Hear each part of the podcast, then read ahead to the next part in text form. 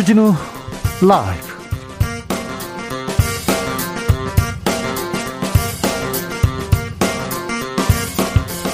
(2022년 3월 29일) 화요일입니다. 안녕하십니까. 주진우입니다.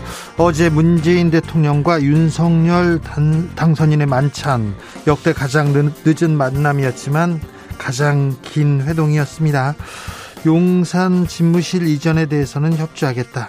추경과 인사 문제는 협의하겠다고 했습니다. 사면에 대한 얘기는 없었다고 합니다. 신구 권력 간 협조하겠다는 약속 하다 못갔는데요 만찬 그 이후의 과제에 대해서 최가박당에서 짚어봅니다. 용산 이전 꼭 하고 싶다. 윤석열 당선인이 강조했습니다. 문재인 대통령은 예산을 면밀히 살펴보고 협조하겠다고 화답했습니다. 윤 당선인은 시민 소통을 위해서 용산 공원 조성에도 속도 내겠다고 했는데요. 전문가들은 우려하고 있습니다. 대통령 집무실 용산 시대 해결해야 될 과제 그리고 환경 문제 정규석 녹색연합 사무총장과 짚어봅니다. 시민을 볼보로 볼모로 잡는다. 국민의힘 이준석 대표가 장애인 단체 시위에 대해서 강한 발언 쏟아내고 있는데요. 볼모라는 표현 또 문제가 됐습니다. 그리고 그러자 이준석 대표 그게 뭐가 문제냐 받아치기도 했습니다. 인수위에서 전국 장애인 철폐 연대를 찾았는데요. 전장현은 이준석 대표에게 사과를 요구했습니다. 장애인 이동권의 역사 김은지 기자와 짚어보겠습니다. 나비처럼 날아 벌처럼 쏜다. 여기는 주진우 라이브입니다.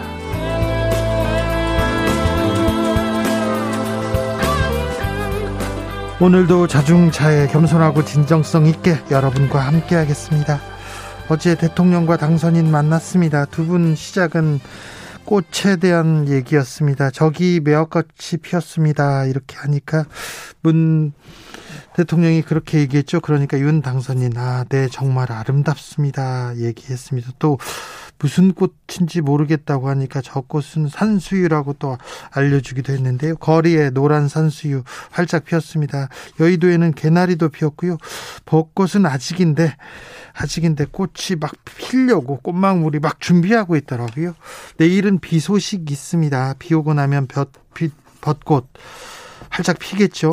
여의도, 석촌호수, 경주 등등 벚꽃 명소에서 그동안은 벚꽃 축제 없었는데 올해부터는 어, 제한적으로 개방한다고 합니다. 여의 서로 벚꽃길 어, 오, 목요일인 31일부터 다음 달 8일까지 개방한다고 하니까 마스크 쓰고 조금 조금은 조심하셔야 됩니다. 거리두기 하면서 잘 꽃 구경 잘 하시길 바랍니다. 여러분 창밖에 벚꽃 아니죠. 봄꽃은 피었습니까? 다른 꽃도 피었습니까? 풍경 알려주십시오. 샵 9730 짧은 문자 50원 긴 문자는 100원이고요. 콩으로 보내시면 무료입니다. 그럼 주진우 라이브 시작하겠습니다.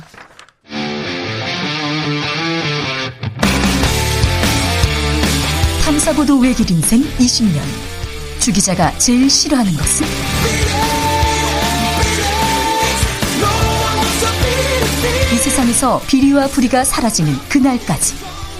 오늘도 흔들림 없이 주진우 라이브와 함께.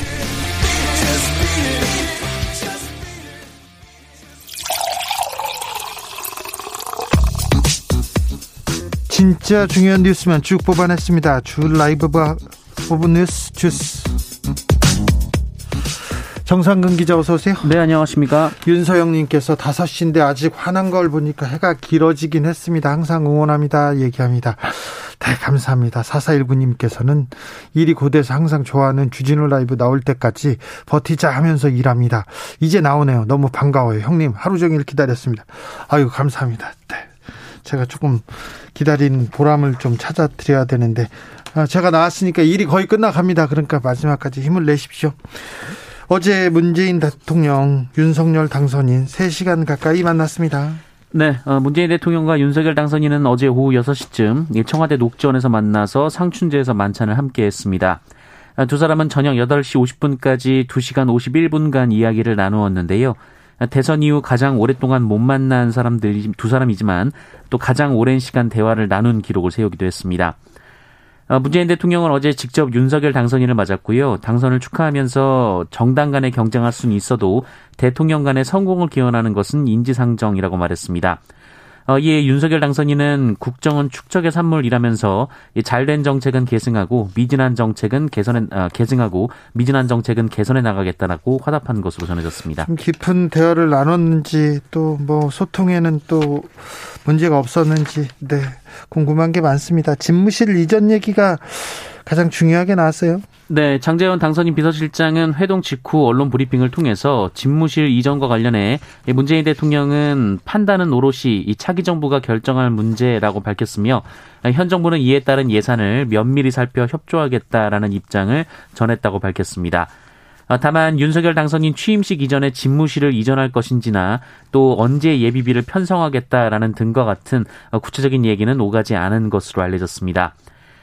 이 소상공인 손실보상을 위한 추경 편성에는 대통령과 당선인 모두 공감한 것으로 알려졌고요. 어, 이에 대해서는 이철희 정무수석과 장재원 비서실장이 협의해 나가기로 했습니다. 어, 인사권 행사 문제 역시 이 실무협의에 맡기기로 한 것으로 전해졌습니다. 어, 그리고 이명박 전 대통령 사면 문제는 일체 거론이 안 된 것으로 전해졌습니다. 네, 마이클 제이님께서 화계 심리 벚꽃길 70% 폈습니다. 아, 그래요? 화계 심리면 저게 남동가요? 화계장도 하동 그쪽인지 잘 모르겠습니다. 남쪽에는 아무튼 꽃 소식이 아, 이만큼 왔다고 합니다. 3279님 꽃 많이 봤습니다. 근데 진우 형님 목소리가 지쳐 보입니다. 아, 진우 형에게 봄 기운이 깃들기를. 아이고, 죄송합니다. 제가 기운을 드려야 되는데, 죄송합니다. 2738님, 주기자님, 벚꽃 몰라서 그렇지. 부산 구포 뚝에서 명지까지 13km 벚꽃입니다. 한국에서 제일 많아요. 수고하이소 얘기합니다. 벌써 벚꽃이 다 피었습니까? 2836님, 뒷산 앵봉산에 갔다 왔는데 진달래가 다 피었어요. 다 피었어요. 아, 왜 저만 꽃을 못 보고 있지? 왜 저는 아직도 겨울 같죠? 네. 마음이 그런 것 같아요. 알겠습니다. 네. 네. 꽃이 피었네요. 네. 봄이 왔군요. 이준석 국민의힘 대표 장애인 단체 비판 계속 기억합니다. 네, 전국 장애인 차별 철폐연대 지하철 출퇴근 시위를 연일 비판하고 있는 이준석 국민의힘 대표가 오늘도 자신의 SNS에 관련 게시물을 올렸습니다. 예. 앞서 고민정 민주당 의원이 누군가의 절규와 호소가 담긴 시간이라고 생각해 주시길 부탁드린다라고 했는데 아, 이준석 대표는 이에 대해서 이 고민정 의원은 시민들을 볼모 삼는 것을 옹호하는 모양이라며 아, 이재명 시장에게 말씀하시라라고 말했습니다. 이재명 시장이요? 네, 이재명 민주당 상임고문이 지난 2016년 11월 이 성남시장으로 재직하던 시절 이 장애인 콜택시 요금 인상에 반대하는 이 장애인 단체 대표를 내보내라 이렇게 지시를 하는 동영상과 관련 기사를 첨부했는데요. 어, 이 얘기는 민주당 경선 당시 불거진 바 있는데 이 당시 이재명 후보 측은 영상을 편집해서 상황을 왜곡한 것이다라고 반발한 바 있습니다. 인수위에서는 오늘 전장현 간부들 만났죠? 네, 대통령직 인수위원회 사회복지분과는 오늘 이 출근길 시위를 벌이는 전장현을 찾아서 입장을 들었습니다. 면담은 30여 분간 진행이 됐는데요.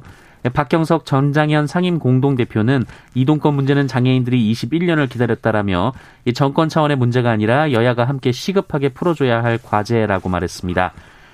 어, 분과 인수위원인 이미자 의원은 경청하러 왔다라면서 절박함은 이해하지만 이 다른 시민들이 불편을 겪고 계시니까 어, 우리가 뵙는 게 좋겠다 싶었다라고 말했습니다. 또 박경석 대표는 이준석 대표에게 사과하시라 전달했으면 좋겠다라고 말했는데요. 이미자 인수위원은 전하겠다라고 말했습니다. 시민을 볼모로 잡는 것을 옹호하는 모양이다. 이렇게 이준석 대표가 지금 장애인 단체를 조금 생각해 보자고 하는 사람들한테 얘기를 하는데 시민들이 아, 불편이 큽니다. 출근 시간에 1분 늦고 그러면 얼마나 답답할 거예요. 답답할 거예요. 그런데 시민들이 반대할 수 있어요. 시민들이 그러지 말라고 얘기할 수 있습니다. 얘기하는 것이 당연할 수도 있어요. 네. 그런데 정치인이라면 제발 좀 왜 이런 일이 있었는지 21년 동안 왜 거리에 있어야 되는지 좀 얘기는 들어봐야 될 거 아닙니까? 시민을 볼모로 하는 거 옹호하냐 이렇게 이렇게 편을 가릴 거는 아닌 것 같습니다. 6169님 장애인은 위로를 해야지요. 남으라는 건 선진국이 좀 아닌 것 같아요. 얘기합니다. 장애인의 이동권은 생존권이 될 수도 있다는 부분에 대해서 조금 고민해주고 지도자들이 정치인들이 좀 풀어줬으면 좋겠습니다. 이 문제는 조금 이따가 자세하게 좀 나눠, 보겠습니다. 이야기를 인수위가요. 오 한 명이 해촉됐는데 오 반발하고 기자회견 올리고 시끌시끌합니다. 네, 대통령직 인수위원회 과학기술교육분과 실무위원인 조상규 변호사가 당선인의 경호 차량을 SNS에 올려 논란이 됐습니다. 네. 이 차량 번호도 노출된 것으로 알려졌는데요. 어, 그리고 이와 함께 이 워크숍의 PPT 내용도 공개한 것으로 알려졌습니다. 어, 인수위는 어제 오후 기자단 공지를 통해서 실무위원 1인에 대해 해촉을 완료했다라고 밝혔습니다. 아, 다만 해촉 사유를 정확히 밝히진 않았습니다. 어, 그런데 이 조상규 변호사가 오늘 오전 긴급 기자회견을 열고 안철수 인수위원장, 박성중 의원 등 아무도 해촉 사실을 몰랐다라며 어, 누가 인수위를 사유화하고 있다라고 주장했습니다. 또한 자기 눈에 나는 사람을 내쫓고 있다라며 이게 무슨 공정이고 상식이냐라고 주장하기도 했습니다. 어, 그리고 해촉 사실을 직접 통보받은 바도 없다라면서 이 권영세 부위원장과 용산구에서 최종 경선을 했었는데 어, 나를 숙청해야 하는 인물이 있을 것이다라고 주장하기도 했습니다. 또 다른 주장도 있었어요? 네, 조상규 변호사는 김창경 과학기술교육분과 인수위원이 방송통신위원회 업무보고 당시 공무원들에게 어, 본인이 출연한 방송을 보지 않았다라며 호통을 쳤다라고 주장했고요. 또 교육부 업무보고 30분 전, 어, 이 부처 공무원들을 모아서 정신교육을 시켰다라고 주장했습니다. 또 실무위원인 여성 교수에게 여자가 케이크를 자르라라며 이 다른 위원들이 있는 곳에서 공개적으로 성적 비하 발언을 했다라고 주장하기도 했습니다. 인수위에서 또 입장을 냈습니까? 네, 인수위 측은 조상규 변호사 본인이 자진 사퇴하기로 했다라면서 해당 인사의 발언 하나하나에 반응할 사안이 아니다라고 말했습니다. 어, 김창경 인수위원은 연합뉴스와의 통화에서 이 교육 문제가 너무 민감하기 때문에 어, 인수위원들끼리 들어야 할 이야기가 있고 또 전문위원들이 함께 들어야 할 이야기가 있다라면서 얼굴도 모르는 분들에게 본인이 그랬다면 얼마나 난리가 났겠는가라고 반박했습니다. 또 케이크는 원래 다른 분에게 부탁을 했다가 이 파견 나온 국민의힘 실무위원에게 부탁을 한 것이다라고 밝혔습니다. 알겠습니다. 네. 네, 기자회견을 열었어요. 인수위가 임대차 3법 재개정을 추진한다고요? 네, 현 정부 부동산 정책의 핵심 중 하나로 꼽히는 임대차 3법에 대해서 인수위원회가 폐지하거나 축소하는 방향을 검토하고 있습니다. 어, 윤석열 당선인은 정부 부처 업무보고 가운데 국토교통부 보고에만 참석한 바 있고요. 어, 이 자리에서 부동산 규제 점검을 주문한 것으로 알려졌습니다. 예. 인수위는 특히 이 임대차 3법이 시장에 상당한 혼선을 주고 있다라고 보고 있다고 합니다. 어, 임대차 3법은 세입자가 전월세 계약을 한 번은 연장할 수 있도록 함으로써 4년까지는 거주를 보장하고 이 경우 임대료는 5%까지만 올릴 수 있도록 한 제도입니다. 이 세입자를 보호하기 위한 제도라는 평가도 있지만 아, 이후 집주인들이 전세값을 크게 올리고 매물을 걷어서 세입자가 피해를 봤다라는 지적도 있었습니다. 그 처음에 혼란은 있었으나 지금 안정된다는 또 평가를 받기도 하는데 현 정부의 부동산 정책의 핵심이기도 하고요. 민주당에서는 어떻게 얘기합니까? 네, 법 개정 사항이어서 민주당의 동의가 있어야 가능한데요. 예, 하지만 민주당은 신중한 반응입니다. 박홍근 민주당 원내대표는 대선 당시 이재명 후보와 민주당은 원칙적으로 임대차 3법이 지켜져야 한다고 말씀드린 바 있다라고 말했습니다. 네. 아, 다만 올해 하반기에 접어들면서 계약 기간이 새롭게 갱신되는 상황에서 현장에서 어떤 문제가 발생할지 더 면밀히 살펴보겠다라고 밝혔습니다. 인수위는 민주당을 설득하겠다라고 밝혔습니다. 인수위에서 국채 발행도 고려한다고요? 네, 소상공인 손실보상을 위한 추경 편성 과정에서 국채 발행 없이 이 지출 구조조정으로 재원을 마련하겠다라고 밝혔던 인수위원회가 이 불가피한 경우에는 국채를 발행하겠다라는 입장을 밝혔습니다. 어, 최재현 인수위 수석 부대변인은 오늘 브리핑에서 이 전체 추경 규모를 정하기 위해서는 손실 규모부터 추산돼야 하고 이 규모를 가늠하고 지출 구조조정 방안을 적용한 후 어, 불가피한 수단으로 국채 발행을 고려할 것이라고 말했습니다. 아, 다만 이는 최후의 수단이라고 부연했습니다. 네. 민주당 박홍근 원내대표 자, 공약이 겹치는 부분은 빨리 좀 처리하자. 이런 입장을 냈어요. 네, 박홍근 민주당 원내대표는 오늘 윤석열 대통령 당선인과 국민의힘 측에 이 대선 공약 추진기구 구성을 제안했습니다. 어, 대선에서 제시한 공통된 공약을 추진하는 것은 민생을 회복하고 국민 마음을 하나로 모으는 첫걸음이라고 밝혔고요. 어, 여야가 입을 모은 대선 공통 공약을 더 이상 미룰 필요는 없다라고 말했습니다. 어, 또한 기초의원 3인 이상 중대선거구제 도입과 관련해서 역시 대선에서 여야 후보의 공통된 약속이었다라며 이 국민의힘만 동의하면 기득권을 유지해온 양당 체제의 막을 내릴 수 있다라고 했고요. 이 마지노선은 4월 5일 본회의라고 밝히기도 했습니다. 네. 김기현 국민의힘 원내대표는 사퇴하기로 했습니다. 네, 국민의힘 김기현 원내대표는 오늘 기자들과 만난 자리에서 이 민주당이 원내 지도부를 새로 개편하면서 이 국민의힘도 새로운 원내 지도부를 개편할 필요성이 생겼다라고 말했습니다. 어, 새 정부의 여러 법률안, 인사청문회, 국회 임면 동의안 처리 등 4월 중에 일이 많은데 어, 김기현 원내대표의 임기가 4월 31일까지이기 때문에 업무의 연속성 측면에서 원내대표를 조금 일찍 뽑아야 한다라는 게 김기현 원내대표의 주장입니다. 그렇다면 윤핵관들이 될 가능성이 높겠는데요? 네, 선거는 다음 달 8일 예정돼 있을 것으로 보이고요. 현재 거론되는 원내대표 후보는 4선의 어, 권성동, 권영세, 윤상현 의원, 3선의 김도, 김대, 김태흠, 박대출, 윤재호 의원 등이 거론됩니다만 어, 권영세 의원은 불출마를 선언한 바 있습니다. 그렇습니까? 당에서는 또 윤 핵관 중에 누가 당을 잡고 이렇게 갈지 이 부분이 굉장히 관심사입니다. 지금 아, 더불어민주당과 김동연 전 부총리 가 이끄는 새로운 물결은 통합하기로 했어요. 네, 새로운 물결 김동연 대표는 오늘 국회에서 기자회견을 열고 어제 민주당 윤호중 비상대책위원장이 제안한 양당의 합당 제안을 수용한다라고 밝혔습니다. 어, 김동연 대표는 새로운 물결은 정치 교체 완수에 무거운 사명감을 느끼며 민주당과 함께 혁신의 길을 가려 한다라면서 오늘부터 양당은 실무적인 협의와 절차를 차진 없이 진행하겠다라고 말했습니다. 어, 윤호중 위원장은 어제 비대위 회의를 통해서 그 이재명 상임고문과 김동연 대표가 정치교체 및 공동정부 운영에 대한 공동 선언을 한 것을 거론하며 어, 이를 협의하기 위한 기구 구성 그리고 양당 통합 논의 개시를 공개 제안한 바 있습니다.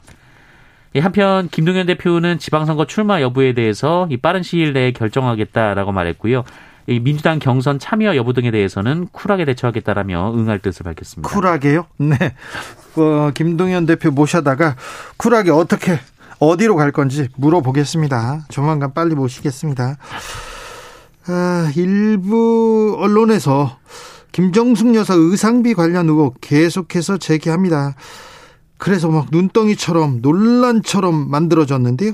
청와대에서 입장 냈습니다. 네, 이 김정숙 여사의 의상비를 청와대 특수활동비로 결제한 것 아니냐며 그 일부 인사들과 언론이 이 청와대 특활비 공개를 요구하고 있고요.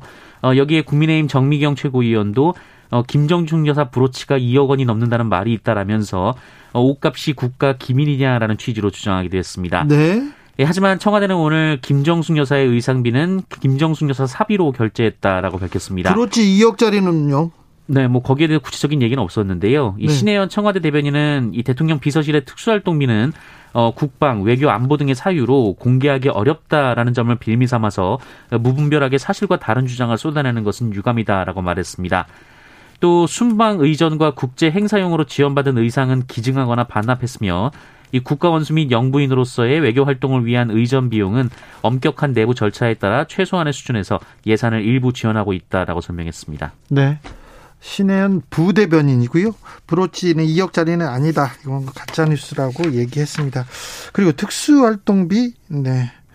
이 부분에 대해서는 잠시 후에 제가 또 얘기하겠습니다. 2377님, 듣고 보니 주디, 어, 좀 점심 현찮게 드신 목소리네요. 기운 내세요. 화이팅! 6시 기다려집니다. 전 6시. 오늘은 1분에서 무슨 얘기 하실까 하고요. 아유, 그렇습니까? 점심을 그런 건 아닌데, 죄송합니다. 제가 기운을 드려야 되는데, 기운을 받고 있으니, 네, 죄송합니다. 네. 청주의 한 산부인과에서 화재가 발생했어요. 네, 오늘 오전 10시 10분쯤 충북 청주시 사창동의 9층짜리 산부인과 병원에서 불이 났습니다. 어, 1층 주차장에서 시작된 것으로 확인됐는데요. 네. 어, 병원 환자들이 다행히 그렇게 많지는 않았던 것으로 전해지고 있고요. 어, 불이 나자 산모와 의료진 등 이 병원 안에 있던 30여 명이 긴급 대피한 것으로 파악됐습니다.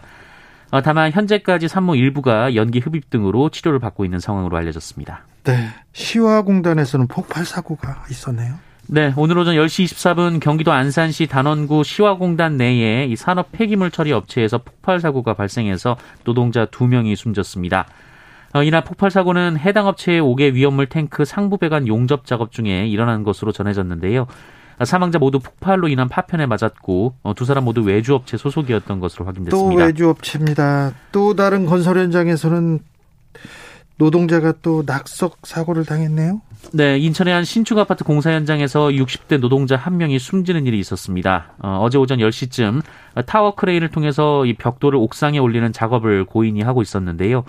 어, 2.5톤 무게의 흑벽돌이 80m 아래로 떨어졌고 어, 여기에 맞아 숨진 것으로 전해졌습니다. 이 워낙 높은 곳에서 떨어지다 보니 자재 일부가 이 공사장 바리케이트 너머에 보행로까지 튀어나오기도 했다라고 하는데요. 어, 해당 사업장은 공사금액 50억 원 이상의 중대재해처벌법 적용 대상입니다. 4월부터 전기 요금이 조금 올라갑니다. 네, 정부와 한국전력은 전기 요금의 핵심 요소인 2분기 연료비 조정 단가를 동결했습니다. 어, 다만 기준 연료비와 기후 환경 요금이 조금 올라가면서 다음 달부터 전기 요금은 킬로와트 시당 6.9원 오르게 됐습니다. 어, 한전은 연료 조정 단가를 킬로와트 시당 33.8원을 제시했는데요. 이 정부는 이를 수용하지 않고 현재 연료비 조정 단가를 유지하도록 했습니다. 어, 월 6.9, 어, 킬로와트 시당 6.9원이 인상되면 월 평균 307킬로와트시를 사용하는 4인 가구의 경우 전기요금 부담이 한 달에 2,100원 정도 늘어나게 됩니다. 네, 주스 정상근 기자 함께했습니다. 감사합니다. 고맙습니다. 소핀스 유님께서 민주당은 부동산 때문에 졌습니다. 그래서 아직도 부동산 문제를 해결하지 않는 건 지방선거에도 타격이 클 것입니다. 이렇게 지적하셨습니다. 네. SLERT님께서 갈라치기 하지 말고 장애인을 위해서 빨리 예산 세워서 집행 약속하는 것이 정치인이 할 일이다. 이렇게 또 지적해 주셨습니다. 1788님, 벚꽃 너만 피느냐? 나도 핀다. 시샘이라도 하는 듯 전혀 신경 안 쓰던 싱크대 창문 틈 선인장에서도 꽃이 활짝 피었네요. 아, 그렇습니까? 선인장 꽃도 예쁘지요. 벚꽃만 꽃입니까?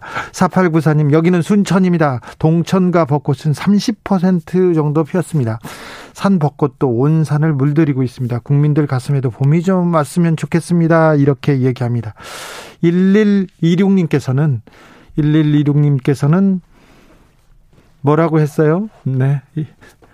경주 헌강왕릉 소나무 숲에 진달래꽃 장관입니다. 1772님 구례 산동 산수유 길거리 활짝 구경 가세요. 2005님 저희 동네 안양천은 아직 벚꽃 안 피었어요. 근데 피면 예뻐요. 한번 바람 쐴 겸 보러 오셔도 좋을 듯 합니다. 오사구사님 스튜디오에 꽃 좀 갖다 놓으세요. 제가 기자하고 기자들은 이제 여의도로 출근하거든요. 정치부 기자들은 국회도 있고 정치인들이 근데 여의도 벚꽃을 제대로 본 적이 없어요. 그리고 다른 동네에서도 벚꽃을 제대로 본 적이 없어서 평생 꽃놀이도 가본 적이 없어서 아, 올해는 볼까? 이렇게 생각만 하는데 항상 지나가곤 합니다. 스튜디오에 꽃 좀 갖다 놓, 생각해 보겠습니다. 교통정보센터 다녀오겠습니다. 오수미 씨.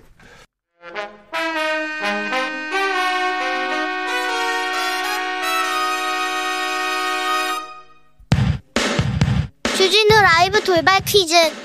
오늘의 돌발 퀴즈는 객관식으로 준비했습니다. 문제를 잘 듣고 보기와 정답을 정확히 적어 보내주세요.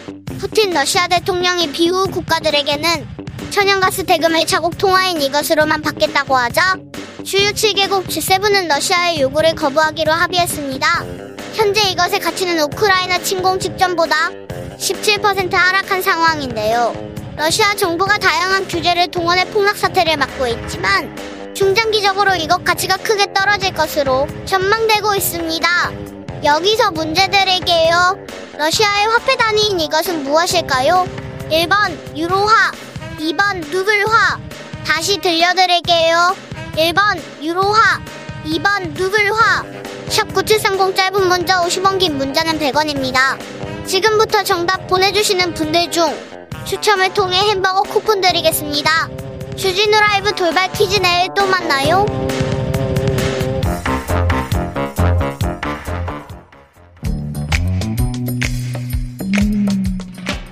오늘의 정치권 상황 깔끔하게 정리해드립니다. 여당 여당 크로스 최가박과 함께 최가박당 여야의 최고 파트너입니다. 주진우 라이브 공식 여야 대변인 두 분 모셨습니다. 최형두 국민의힘 의원 어서 오세요. 네, 안녕하십니까? 박성준 더불어민주당 의원 어서 오세요. 네, 안녕하세요. 네. 어제 대통령과 당선인의 만남 어떻게 보셨어요, 최형두 의원님?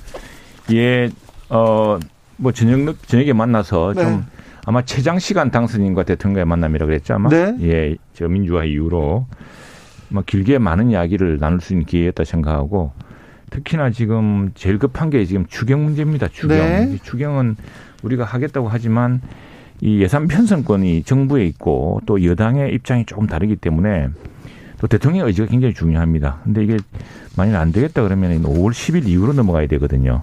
근데 지금 오미크론 확산세 때문에 그 치명률도 높고 사망자 피해가 아주 확산되고 있는데 이 문제를 하려면 현직 대통령과 현, 현 정부 그리고 여당의 협조가 필수적입니다. 그러니까 저희들은 더 빚을 늘리지 않고 세출 조정을 하려 그러면 특히나 더 필수적이거든요. 그래서 그 부분을 좀 설명을 하셨던 것 같고 또 하나는 이제 뭐 어차피 이마 불거진 문제니까 그 용산 이전 문제, 사무실 지금 대통령 집무실 이전 문제에 대해서 대통령에게 여러 가지 왜 그런 음, 결론에 이르는지를 상세하게 설명하고 그렇기 때문에 대통령께서도 상당히 그 대목에 조금 공감을 표시하셨던 거 아닌가. 그래서 예산과 어, 계획을 살펴보겠다라고 했던 것 같습니다.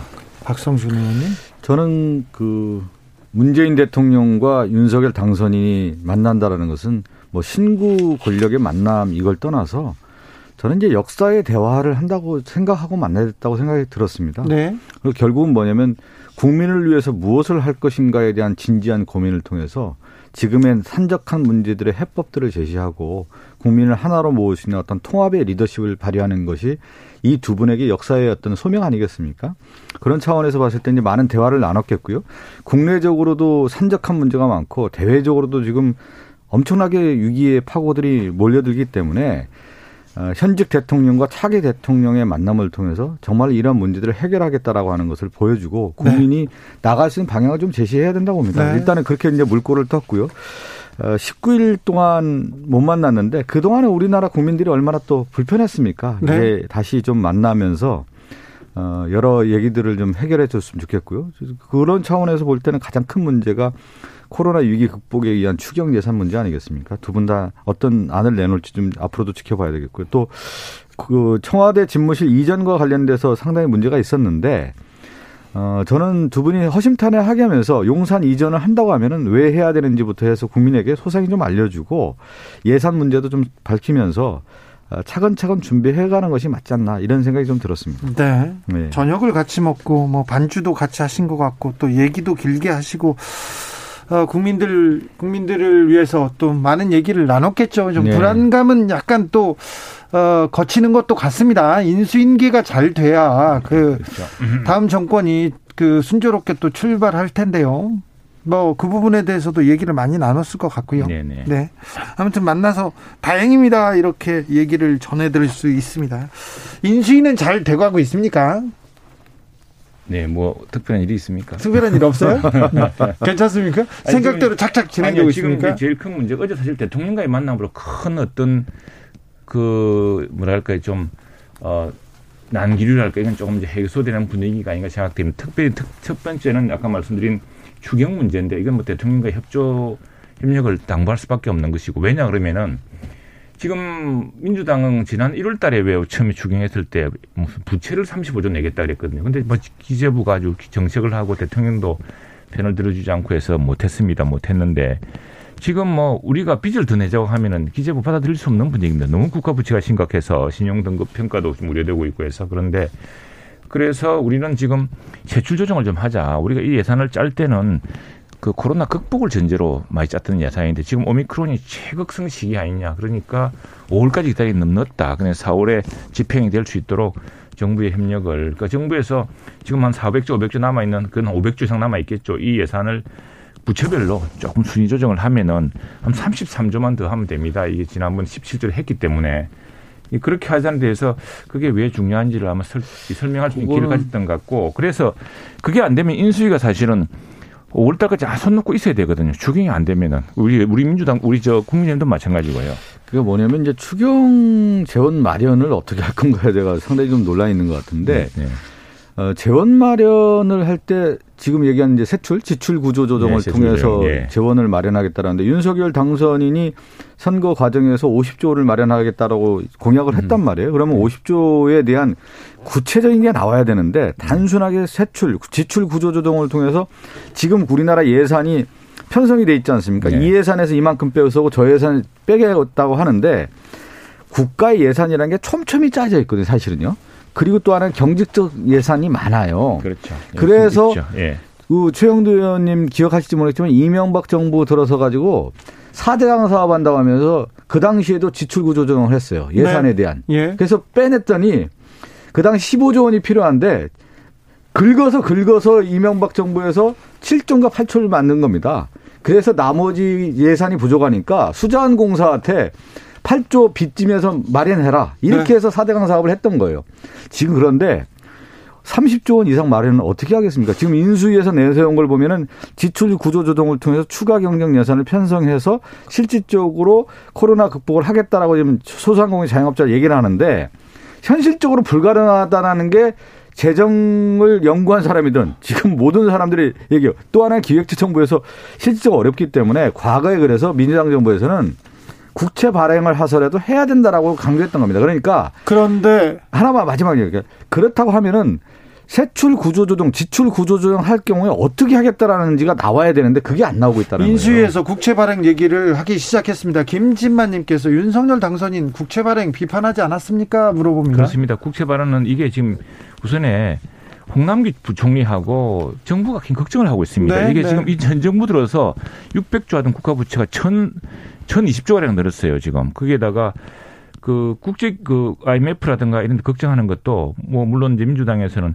국가 재정 건전성이 선진국이 낮다고 하지만 네. 부채 증가 속도를 걱정하고 있습니다. 그래서 당장 재정 당국으로서는 4월 말에 지금 방문하는 S&P 무디스의 국가 신용 등급을 어떻게 할 것인가 걱정하고 있거든요. 그렇기 때문에 그리고 또 국채를 지금 발행할 경우에 국채 금리도 오르고, 오르고 있습니다. 국채 금리가 인상은 시중 금리 인상으로 연결됩니다. 뭐 이런 것들 때문에 복잡하다는 사정을 우리는 압니다. 우리 특별히 재정 건전주의자에서 그런 게 아니라 우리 당내에 지금 뭐 송원석 의원도 그렇고 그다음에 어 지금 유승글 의원 또 지금 인수위가 있는 우리 저 그 의원님들이 예산 차관 출신들이 많습니다. 네. 그래서 지금 이걸 전략적으로 우리한테 맡겨준다면 진짜 재정도 협력해서 예산을 한번 짜보자는 것이고 그 불용 예산이 상당히 많습니다. 지난해도 보면 우리 특히 문체위 같은 데 보면은 쿠폰들이 있었어요. 그 소비 진작을 위한 쿠폰인데 코로나 확산에서 저 거리두기를 하면서 어떻게 쿠폰을 뿌립니까? 이런 어떻게 조정할 수 있는 게 있고요.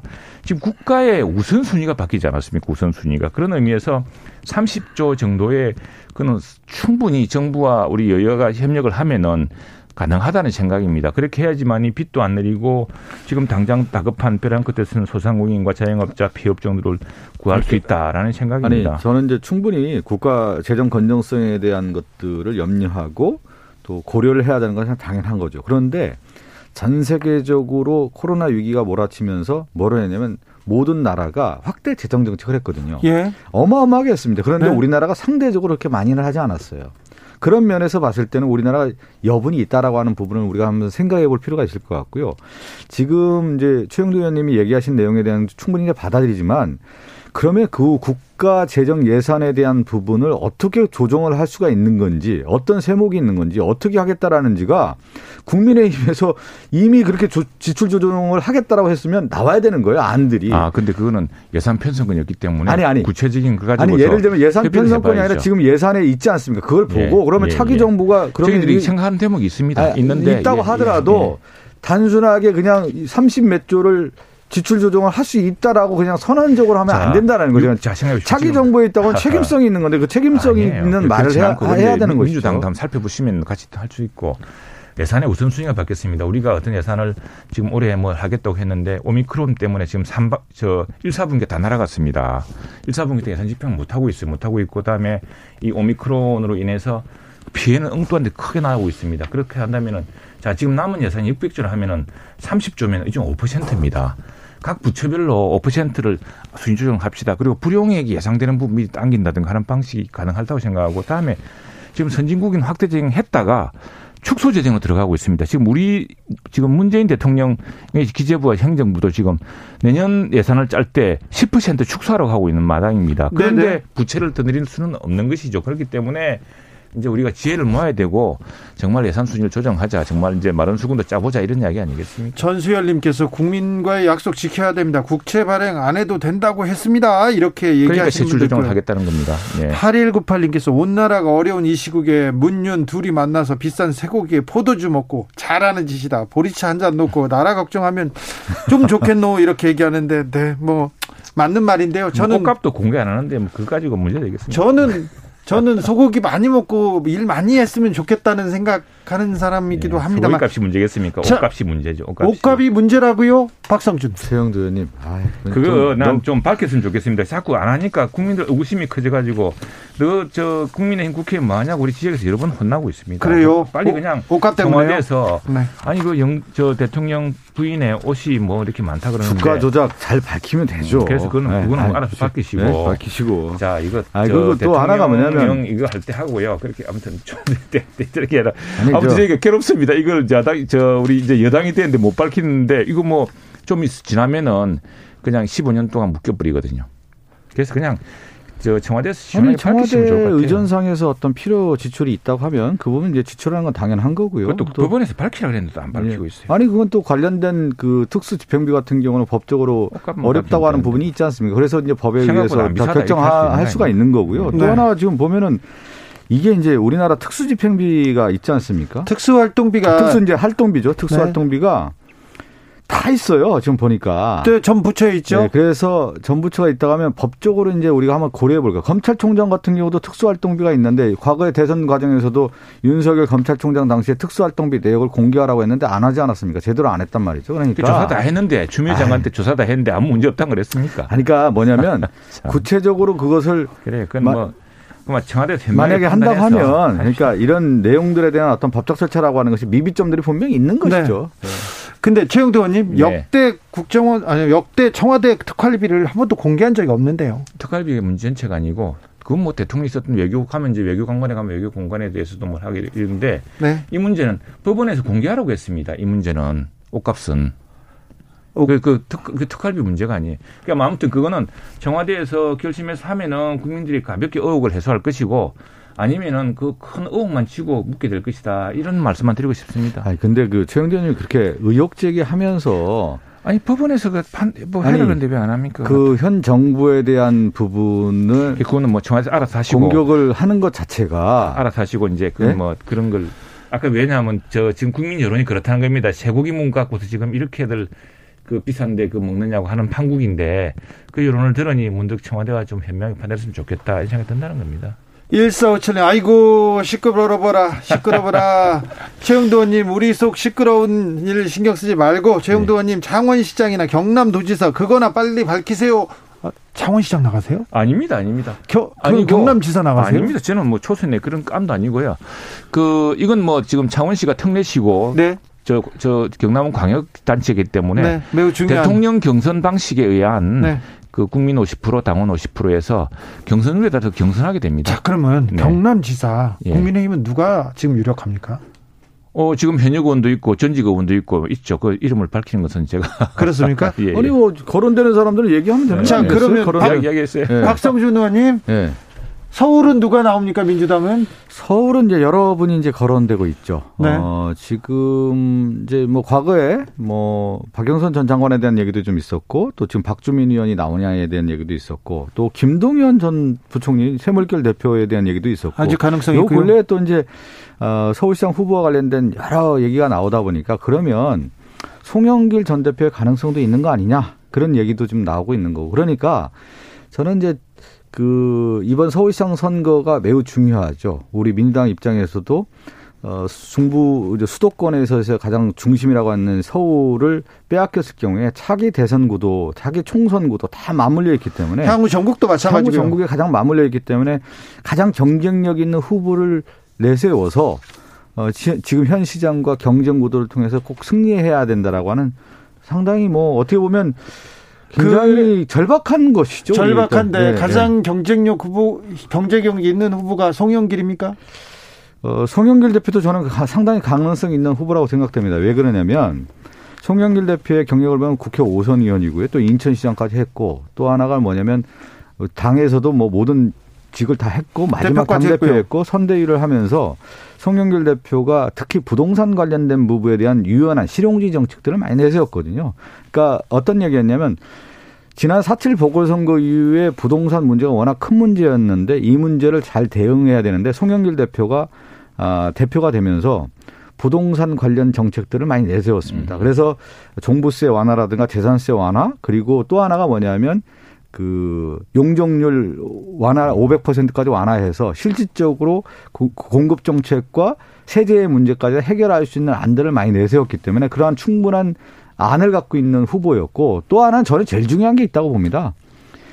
어, 현 시장과 싸워서 내가 이길 수 있다라고 하는 배짱이 있어야 되는 건데 그, 그 배짱은 뭐냐면 정치적인 경험과 경륜이 있어야 되는 건데 아, 누구나 만들어지지는 않는 것이죠. 그렇다고 보면은 송영길 전 대표가 그런 배짱이 있다고 하면 저는 해볼 만하다 이런 생각을 갖고 있습니다. 이종영님께서 누가 나와도 안 된다. 서울은 국힘이다 이렇게 얘기하십니다. 아 그래서 그 문제는 아마 우리 이번에 꼭 그렇게 얘기하면 하시면 안 되고요. 임대차 3법에서 아마 핵심적인 관점 찾으십니다. 임대차 3법 때문에 보유시에 뭐 그러셔도 마찬가지지만 임대차 3법 때는 결정적으로 서울의 민심이 많이 돌아섰습니다. 이게 뭐 작년에 우리 7월에 재작년 7월이죠. 그 당시에 윤희수 의원이 전세는 없어지고 전세값은 폭등할 것이다. 나는 임차인다 하면서 예고했지 않습니까? 그래서 이렇게 밀어붙이지 마라 그랬는데 음, 밀어붙인 네. 결과가 지금 젊은 사람들은 집 가질 희망도 없고 월세 소장농으로 전락시켰습니다. 그리고 전세 드라인 나가지고 전세값이요 지금 무려 2년간 24% 올랐습니다.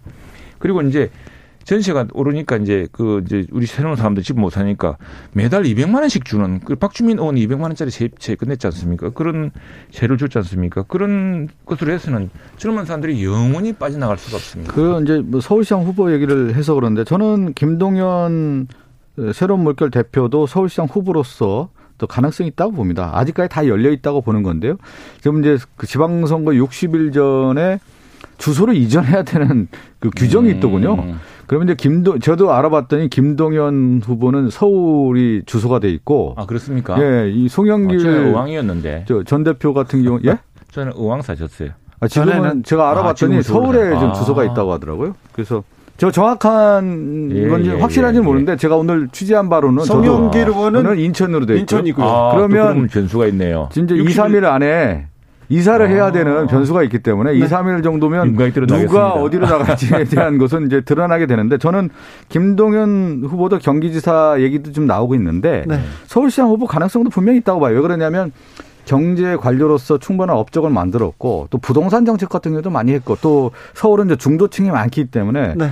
호소력 있는 후보로서는 김동연 후보도 좋은 후보다. 그래서 이번 대선에서는 이번 대선이 아니라 이제 지방선거에서 서울시장과 관련해서는 확실한 각을 세울 수 있는 후보군을 저는 많이 마련하는 게 좋다. 음. 그런 측면에서 송영길 전 대표라든가 김동연 전 부총리가 상당히 좀 정경력이 음. 있다고 봅니다. 7437님께서 윤희석 의원은요 돈 받는 임차인이었어요. 예. 김종현님께서 용산 이전 맡겠습니다 아, 하면 그거는 아니 임차인 임차인 임차인 저도 임차인이고 임대인이고 한데 그런 그런 걸 이야기를 했으면 나는 임차인이다 임대인이다 한데 임차인을 이렇게 하면 왜냐하면 당시의 핵심은 전세가 이 갭 투자의 수단이 되면이라고만 보고 전세를 제약시했거든요. 그러나 시장이 그렇지 않다. 이렇게 하면 전세가 오히려 폭락할 것이다.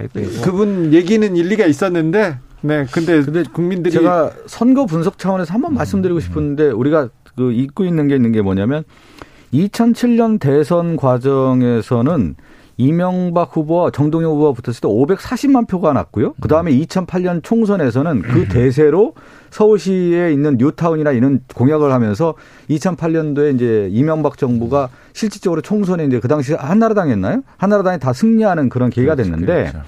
지금은 조금 저는 구조가 바뀌었다고 봐요. 맞아, 과거의 문법을 가지고 정치적인 이제 해석을 하면 좀 저는 틀릴 많이, 수 있다. 그런데 네. 이번은 24만 7천 표 차이가 났고 그 다음에 이제 지방선거의 투표율이 낮다고 볼 때, 본다고 하면은 누가 더 이제 결집할 수 있느냐, 그리고 더 경쟁력 있는 후보를 내세울 수 있냐의 문제이기 때문에 지금 대통령 선거를 이겼다라고 해서 국민의힘이 대세론으로 서울시장 선거를 몰고 갈 수 있느냐, 저는 그렇지는 않다. 음, 맞습니다. 예. 그것은 우리가 당이 민주당이 후보를 통해서 경쟁력 있는 정책을 내세우고 싸운다고 하면 충분히 가능성도 있다. 알겠습니다. 임대차 3법 개정에 협조해 주시면 아마 좋은 계기가 있을 거로 생각합니다. 임대차법에 대해서 재개정에 지금 예, 국민의힘은 예, 나선다고 예, 합니다. 예. 김종현 님께서 용산 이전 막겠습니다 하면 서울시장 당선되지 않을까요? 얘기합니다. 아무튼 민주당은 어렵습니다. 용산 이전은 자, 그 되면 좋을 저는 겁니다. 주, 주진우 앵커가 얘기한 이번 대, 지방선거가 상당히 어려운 가운데 민주당이 하지만 네. 일말의 희망이 있다라는 거예요. 음. 그런 면에서 우리가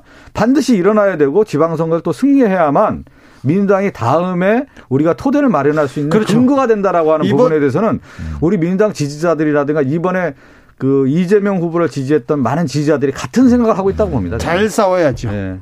잘 싸워야죠. 잘 싸워야죠. 네. 네. 자, 민주당 박홍근 호가 본격적으로 이렇게 출항을 시작했습니다. 그런데 검찰 개혁의 목소리가 있습니다. 특검 법안도 내놨고요. 네네. 이 부분에 대해서 국민의힘에서는 어떻게 생각하세요? 그 지난 2년 동안, 3년 동안 계속했던 일이지 않습니까? 지금 민주당 내에서도 피로감이 있고 지금 검경 수사 분리를 많이 했습니다. 했는데 국민들이 바란 것은 어쨌든 매든 꽝이든 매든 무슨 닭 꽝이든 범죄는 소탕하고 부패는 일수하는 게 중요한 것이겠죠. 그러나 최근에 뭐 검경 수사 분리하면서 더구나 검찰한테는 이제 부분적인 수사권만 남겨놨거든요. 근데 그것마저 다 뺏겼다는 것은 지금 뭐 때문에 그런지 모르겠지만 굉장히 제도를 불안정하게 하는 것이다 라는 거 하나고 그다음에 그 공수처 문제만 하더라도 스스로 공수처가 지금 지난 1, 2년 동안 보여준 행태를 보면 국민들의 신뢰를 잃고 있는 것이거든요. 좀 부족함이 있었죠? 네. 그러니까 우리나라 이제 민주화되면서 이제 권력 기관에 대한 개혁들이 많이 이루어졌죠. 이제 국정원 네. 개혁이라든가 옛날에 뭐 기무사라든가 이런 개혁들이 다 이루어지지 않았습니까? 그런데 이제 그 가운데 뭐냐면 검찰의 권력이 이제 비대화됐다라고 하는 부분에 대해서는 국민 모두가 이제 저는 동의한다고 봅니다. 동의하죠, 그 부분은. 그 권력에 대한 비, 비대화를 견제와 균형의 원리로서 이제 해야 되는 건데 그래서 공수처도 생긴 거예요. 고위공직자 수사처라고 하는 것을 만들어서 했던 거고. 근데 지금 남아 있는 게 뭐냐면 우리나라가 수사 기소를 같이 하나로 되다 보니까 검찰 권력이 그동안의 권력과 더불어서 계속 문제가 있더라는 거예요. 그렇다고 하면은 수사 기소를 분리하는 쪽으로 간다. 그것은 바로 민주주의의 기본의 원리에 맞는 거고 민주주의의 가장 기본 원칙은 뭐냐면 견제받지 않는 권력을 용납해서는 안 돼. 허용해서는 안 된다라는 거. 그런데 지금 볼 때 검찰 권력이 워낙 강화하고 비대화됐다라는 것을 봤을 때는 어, 기본 검찰 개혁이 가야 되고 그 검찰 개혁의 요점이라고 하는 것은 수사 기소 분리다라는 겁니다. 그것이 문재인 정부의 마지막에 개혁 작업일 수 있다. 이렇게 좀 보는 것이죠. 알겠습니다. 거기에 네. 대해서 좀 붙일게요. 네. 그래서 윤석열 당선인도 내가 한번 이야기를 해보면은 검찰이 너무 많은 수사를 해서는 안 된다. 검찰은 한 1년에 한 10건 정도 하면 족하다. 나머지는 경찰이 충분히 할 수 있다 생각을 하고 있어요. 근데, 근데 이제 보면은 그학, 좀 그학이라는 게 있습니다. 근데 우리가 아는 그 미국, 미국 이제 이야기를 많이 하지 않습니까? 미국은 FBI 해서 미국도 뭐 기소를 중심으로 가지 이게 뭐 수사를 검찰이 하질 않는다 이러지만 예, 근데 우리가 아는 줄리아니 같은 사람은 월스트리트의 저승사자라 그랬습니다. 이 사람 나중에 대통령 후보도 나오고 검사 출신인데 미국의 DA죠. 그 이분은 그 월스트리트 금융범죄로 특화돼서 지금 우리가 지금 검찰에 맡긴 것도 이런 금융범죄, 특별한 것인데 이게 경찰이 어느 날 이제 경찰도 할 수가 있는 것이죠. 경쟁적으로 가겠지만 이게 경찰이 수사력을 키우고 하기 전까지 그리고 지금 경찰의 수사 중에 문제는 뭐냐면은 뭐 수사청이 정해서 그렇겠지만 큰 수사에서 많이 멈칫거리는 모습을 보입니다. 그래서 이 큰 문제, 권력 범죄, 그건 서양에서도 하고 있는 것이고, 근데 우리가 이탈리아에서 마니아폴리테라고 해서 깨끗한 손이라는 것도 검사입니다, 그게. 그러니까 권력 부패를 척결했기 때문이죠. 그래서 그걸 검사는 무조건 안 된다. 이게 금수완박이 정도는 아니다. 아니, 그런. 차원은 예. 아니고 예. 근데 금수완박 뭐냐면 뭐 아니 검찰의 뭐 수사 어, 네, 기소에 대한 전반적인 틀은 이런 거죠. 뭐냐면 검찰이 수사한 사람이 기소까지 한다라고 하는 것은 전 세계적으로 있을 수 없는 일이라는 거예요. 근데 우리나라만 좀 유일하다라고 하는 제도 문제가 있다라는 거고 그래서 불리하다는 얘기를 하는 거고요. 또 하나는 뭐냐면 이제 검찰의 권력이 수사 기소가 있다 보니까 과거에 법을 만들었던 사람이 뭐냐면 민주적 통제로서의 견제 기능으로서 법무부 장관이 수사 지휘권을 했던 겁니다. 그런데 윤석열 당사자가 검사 그 법무부 장관의 검 수사 지휘권을 폐지하겠다는 거 아니겠어요? 그러다 보니까 검찰 권력을 더 강화하겠다는 얘기고 또 하나는 공수처가 제가 얘기한 것처럼 검찰의 권력이 비대화되니까 공수처를 통해서 견제와 균형의 원리를 맞게 하겠다라고 하는 제도적 기반을 마련한 건데 지금 공수처 기능도 지금 윤석열 당선자는 폐지하겠다는 거 아니겠어요? 주, 축소시키겠다는 거 아니겠습니까? 그런 차원에서 봤을 때는 오히려 권력의 독점화 현상이 강할 수 있다라고 하는 우려가 있는 것이죠. 그렇죠. 그래서 원래의 취지인 수사 기소를 분리하는 것이 마땅하다라고 하는 것이 그 전반적인 흐름인 겁니다. 예. 이게 그 법무수사지권도 이유가 있겠지 있는데 그 좀 남용해서 이번 정부에서 엄청나게 남용을 했습니다. 어떤 걸 하는지 압니까? 한면숙 전 총리 사기 사건 위정 강요죄, 채널A 사건 라임 사건 수사에 대한 총장 보고 또는 관여 금지 뭐 이렇게 아주 구체적 사건을 이렇게 하면서 그것도 그 구속되어 있는 사기꾼의 일방적인 사기 전과자 일방적 폭로를 근거로 해서 검찰 수사를 방해하려고 했던 것이 있는 거거든요. 그래서 그 남용된 사료를 보고서 하는 이야기고요. 알겠습니다. 예, 네. 그 공수처. 문제도 공수처가 제대로 잘왜 했으면 시대에 의한 검찰 개혁이 화두가 됐는지를 한번 면밀히 좀 살펴볼 필요가 있다고 봐요. 네. 그것이 과거의 권력기관 개혁의 맥락과 가치관으로 검찰은 이제. 국회에 통제에 들어옵니다. 보면 되는 국회에서 거죠. 우리가 예. 예산을 통제를 하면서 우리 박 의원님과 제가 사사치 최가박당 여기서 인사드리겠습니다. 박성준, 최영두 두 분 감사합니다. 감사합니다. 고맙습니다. 박보영님께서 어, 지금 윤 당선인 하는 거 보면 지방선거에서 민주당이 승리할 것도 같은데요. 얘기합니다. 네, 어찌 보는지 지켜보시죠.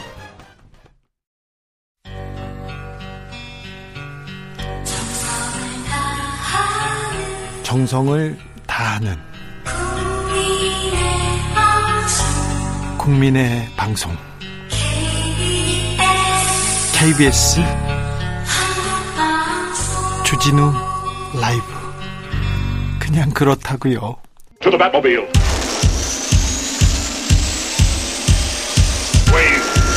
Energy. 주기자의 1분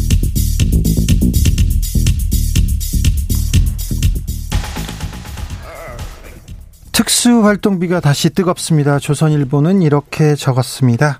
정치권에선 영부인 옷값을 두고 논란이 커진 배경에는 특수활동비가 있다는 목소리가 지배적이다. 지배적이다. 사치회영 이멜다까지 소환해서 조롱 비슷한 것까지 합니다. 특수활동비로 옷을 사 입었다고요? 그런데 특수활동비로 옷을 샀다는 증거는 그 어디에도 없습니다. 특수활동비가 전용됐다는 증거도요. 논란을 키우고는 억울하면 억울하면 특수활동비를 공개하면 될 것 아니냐 이렇게 얘기합니다. 아, 박근혜 정부 시절 청와대 특수활동비는 연 120억 원 정도였는데 그 내역은 공개되지 않았습니다. 하나도요. 공개됐다고요? 공개된 부분은 박정희 박근혜 전 대통령이 불법적으로 상납받은 국정원 특수활동비 36억 5천만 원이었습니다. 이 특수활동비 대부분 테이프로 밀봉해서 쇼핑백에 담아서 최순실 그러니까 최서원 씨에게 건넸습니다. 아, 주로 이영선 전 경호관을 을 통해서였죠. 기억하시죠? 가슴팍에 핸드폰 닦아서 주던 분 최서원 씨는 박근혜 오직 한 사람을 위해서 의상실을 운영하기도 했죠. 이 의상실에서만 옷값, 핸드백, 핸드백 값으로 6억 9천만 원을 썼습니다. 그리고 대포폰으로 불리는 차명폰 쉬운 한 대 만들었죠. 그 비용이 있었습니다. 삼성동 사저가 있었는데 보일러 값도 여기서 썼고요. 기치료 및 주사 비용 3억 6천 5백만 원도 여기서 썼습니다. 또 문고리 3인방한테 어, 경력금으로 9억 7천만 원 가량을 썼습니다. 최서원 씨가 특활비를 누구에게 어떻게 나눠주라는 메모를 확보해서 검찰이 수사했었죠. 윤석열 검사가 꼼꼼하게 수사했고 법원도 인정한 부분이니 여기까지는 좀 인정해야 될 것 같습니다. 이명박 전 대통령도 국정원 특활비 7억 원 가량을 받아서 썼습니다. 김윤옥 여사는 미국 순방을 앞두고 미화 10만 불 받아서 썼죠. 국정원으로부터 특활비 1억 원을 받은 이명박 전 대통령의 형 이상득 전 의원은 정부기관은 상갓집 돈 쓰듯이 써야 되는데 하면서 액수가 적다고 1억 원이 적다고 불만을 제기하기도 했었습니다. 옷 입은 거랑 특활비랑 무슨 상관인지 저는 아직 모르겠어요. 도무지 모르겠습니다. 이번 기회에 말도 많고 탈도 많은 특활비를 전면 공개하는 것도 방법인 것 같습니다. 제 생각에는요. 이명박, 박근혜, 문재인 정부의 특활비 모두 공개하는 건 어떤가, 어떤가요? 공개되지 않은 윤석열 검찰의 특활비도 함께 공개하는 것도요. 모든 정보기관의 특활비도 마찬가지입니다. 한 걸음 더 나아가서 특활비를 아예 폐지하는 것은 어떤가요? 인수위에서 이런 거 고민해야 되는 거 아닌가요? 당선인님, 지금까지 주기자의 1분이었습니다. 7797님께서 그것입니다. 모두 공개 이렇게 얘기하셨고 윤군수님 공무원이 월급 얼마나 된다고 그렇게 사치를 부릴 수 있습니까? 억울하면 공개하세요. 이런 얘기도 하셨습니다.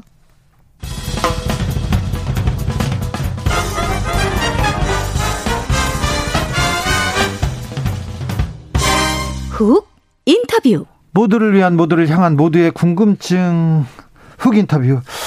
윤석열 당선인이 집무실 용산 이전을 선언하고 문재인 대통령도 협조하겠다고 했습니다. 빨라지는 용산 시대. 그런데 생각해 봐야 될 것이 있습니다. 미군 기지를 이동하면서 용산 공원을 만든다고 했어요. 그래서 용산 공원에서 시민과 소통하겠다고 했는데 지금 풀어야 될 환경 문제가 있습니다. 이 부분은 어떻게 할 건지 물어보겠습니다. 정규석 녹색연합 사무처장 어서 오세요. 예, 안녕하세요. 네.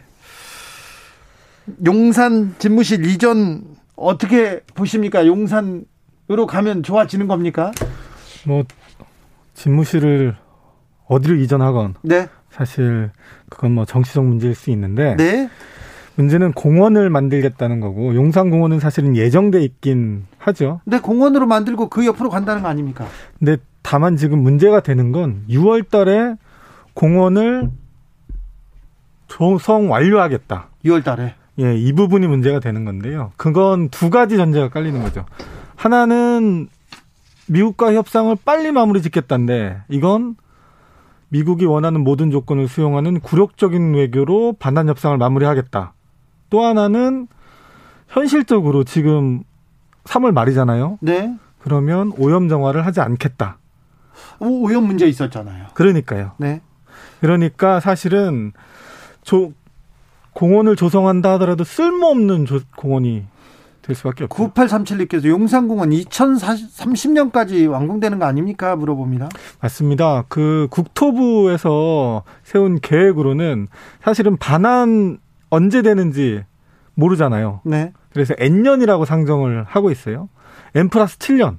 그러니까 2030년까지 된다는 계산은 어 2022년, 2023년에 반환 완료를 하고 조성을 하면 2030년에 공원이 완성되겠다라는 거죠. 지금까지 어느 정도 반환된 상태입니까? 지금까지 한 11% 정도 반환이 됐고요. 최근에는 올 2월 달에 문재인 네. 정부 들어서 어, 마지막으로 반환이 됐는데 그게 10.7% 정도 전체 아, 면적에서. 왜 이렇게 더딥니까?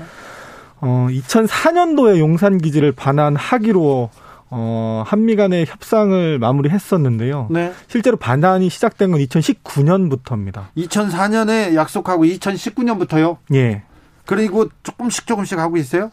어, 올해 2월 달에 그 국무조정실에서 어, 일부 반환을 받으면서 백브리핑을 하면서 이야기했던 게 이거였어요. 미군 기지 오염 정화 책임, 환경 관리 방안, 소파 개정에 대한 협의를 지속하겠다. 이 말은 곧 환경 관리 방안, 오염 정화 책임에 대해서는 숙제로 계속 남아 있다. 지금까지 이것 때문에 제대로 된 반환 협상이 이루어지지 않았다라는 걸 반증하는 거죠. 근데 그 주한 미군이 환경 토양 오염을 예. 만든 그 원인 토양 오염을 시켰지 않습니까? 예. 이 부분에 대해서 어, 바로 잡겠다 해결하겠다고 했는데 이거는 좀 되고 있습니까? 어, 실제로 환경에서 가장 중요한 건 오염자 부담 원칙입니다.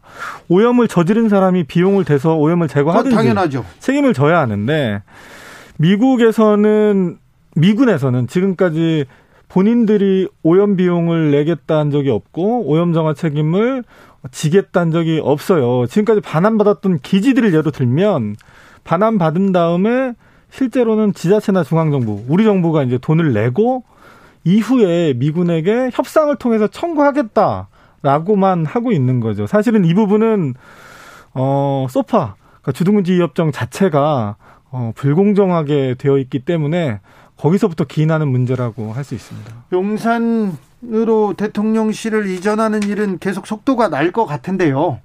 자, 그럼 그러면 우리가 좀 어, 주목해야 될 점은 뭡니까? 어, 우선 두 가지가 가장 큰데요. 기간하고 비용. 그러니까 오염 정화 기간을 어느 정도로 산, 산정하고 그리고 예산을 어떻게 추계하느냐는 우리가 들어가 봐서 조사를 해야 되잖아요. 근데 실제로 용산 미군 기지 내에 제대로 된 조사를 한 적이 없어요. 네. 제대로 된 조사를 한 적이 없고 잘 아시는 것처럼 용산은 다른 반환 미군 기지하고는 규모도 훨씬 더 상당히 넓고 그리고 100여 년 넘게 그 어, 외국 군대가 주둔해 왔기 때문에 오염의 정도도 심각할 겁니다. 어, 그런 문제들까지 고려하면 이렇게 졸속으로 빨리빨리 안 되죠. 아 그래요? 예. 음. 아무튼 왜 이렇게 더딘 이유는 10, 년 넘게 이렇게 늦어지는 이유는 뭡니까? 간단하게 이야기해서 돈 문제입니다, 돈. 돈 문제요? 책임 문제고요. 그러면 이번에 용산 이전을 하면서 예. 이 문제를 조금 돈이 더 들더라도 빨리 해결해야 되는 입장이지 않습니까? 그래서 굴욕적인 외교를 할 수밖에 없다. 이번에 하면 이번에 6월 달에 조성한다고 하면 상식적으로 생각해 봤을 때 역순으로 하면 네. 4월이나 5월 달에는 반환 협상이 끝나야 돼요. 네. 그럼 한 달 만에 끝나야 되는 건데 그럼 미국이 원하는 거 다 들어줘야죠. 아 그렇군요. 비용까지 포함해서. 지금 비용 때문에 지금 줄다리기 하느라고 좀 늦어지고 있는 네. 거예요. 네.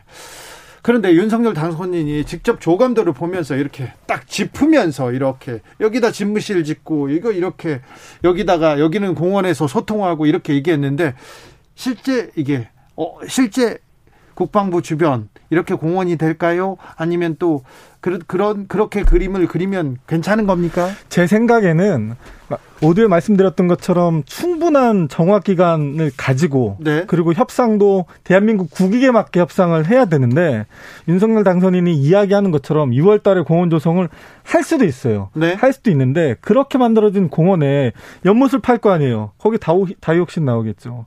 나무 심잖아요. 석유초 오염물질이 계속 나올 거예요. 그런 공원에 아이들 데리고 어떻게 보냅니까? 네. 4681님께서 연합사 주변은 오염 안 됐어요. 거기만 빨리 반환해서 해가지고 하면 됩니다. 저는 용산에 자주 가는 사람입니다. 거기에 문제가 있는 거예요. 사람들이 일부만 반환받아서 일부만 정화 작업을 하면 된다고 하는데 오염된 원인은 유류 오염이 가장 심각하고 네. 여러 가지 오염 지하 시설들이 다 있어요. 연합사 건물뿐만 아니라 모든 시설들이 낙후돼 있잖아요. 보일러 등유부터 용산 공원, 용산 미군 기지 땅을 파면 그 안에 기관 시설 다 있습니다. 거기서 누출되고 거기서 오염이 시작되는데 어떻게 일부만 정화를 할 수 있어요? 다 연결돼 있는데. 환경오염 비용 협상은 어떻게 진행될까요? 투명하게 될까요? 가장 최근에 부평에 있는 캠프 마켓, 네. 캠프 마켓이 우리나라 정부에서 한 2년 정도 소요된다고 얘기했고 거기 다육신 나왔거든요. 다육신 나와서 900억 정도, 900억 정도 추산하고 있어요. 근데 그것도 미군이 정확히 내겠다고 한 적 없습니다. 다만 지금 시작하고 있어요. 지금. 그러면 용산으로 가서 가서 땅을 파보면 오염물질이 나올 수도 있습니까? 녹사평역에서 용산기지, 용산 미군기지 담 바깥에 네. 서울시 관할한 녹사평역에서 땅 파서 2008년도에 쭉 봤더니 네. 거기에 벤젠 그 다음에 이런 발암 물질들이 500배, 1000배 나오는 거예요. 그 위에다 그냥 건물 지으면 괜찮은 거 아닌가요? 다 죽자? 안 돼요? 그럼 안 되죠. 큰일 납니까? 그럼요. 협상이 아무리 빨라도 이게 마무리돼야 될 부분이 좀 있네요. 맞습니다. 아, 참.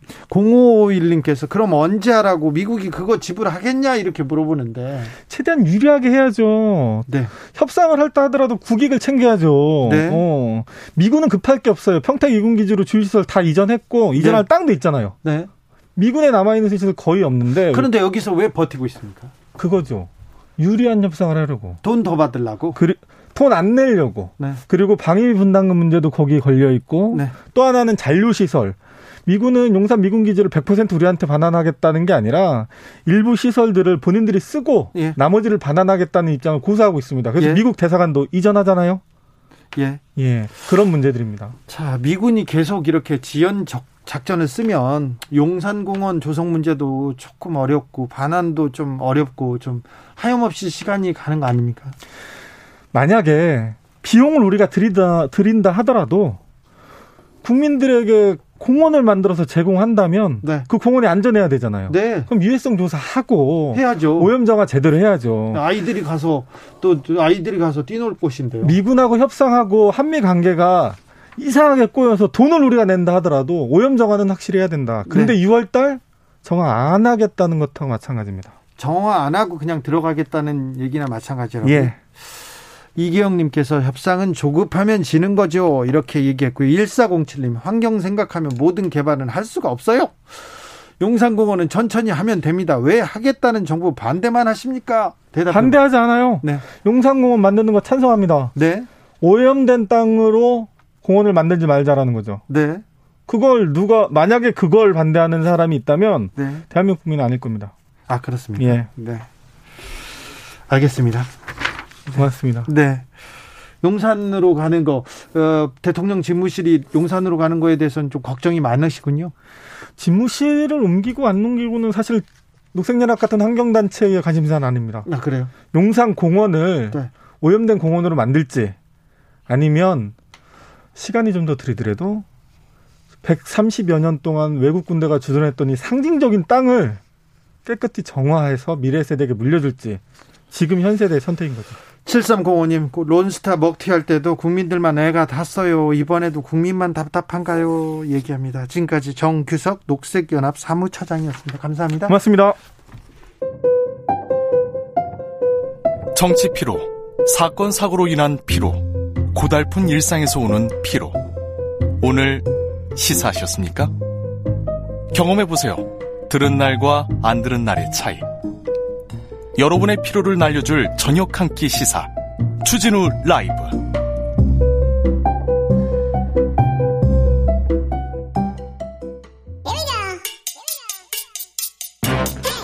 뉴스를 향한 진지한 고민 기자들의 수다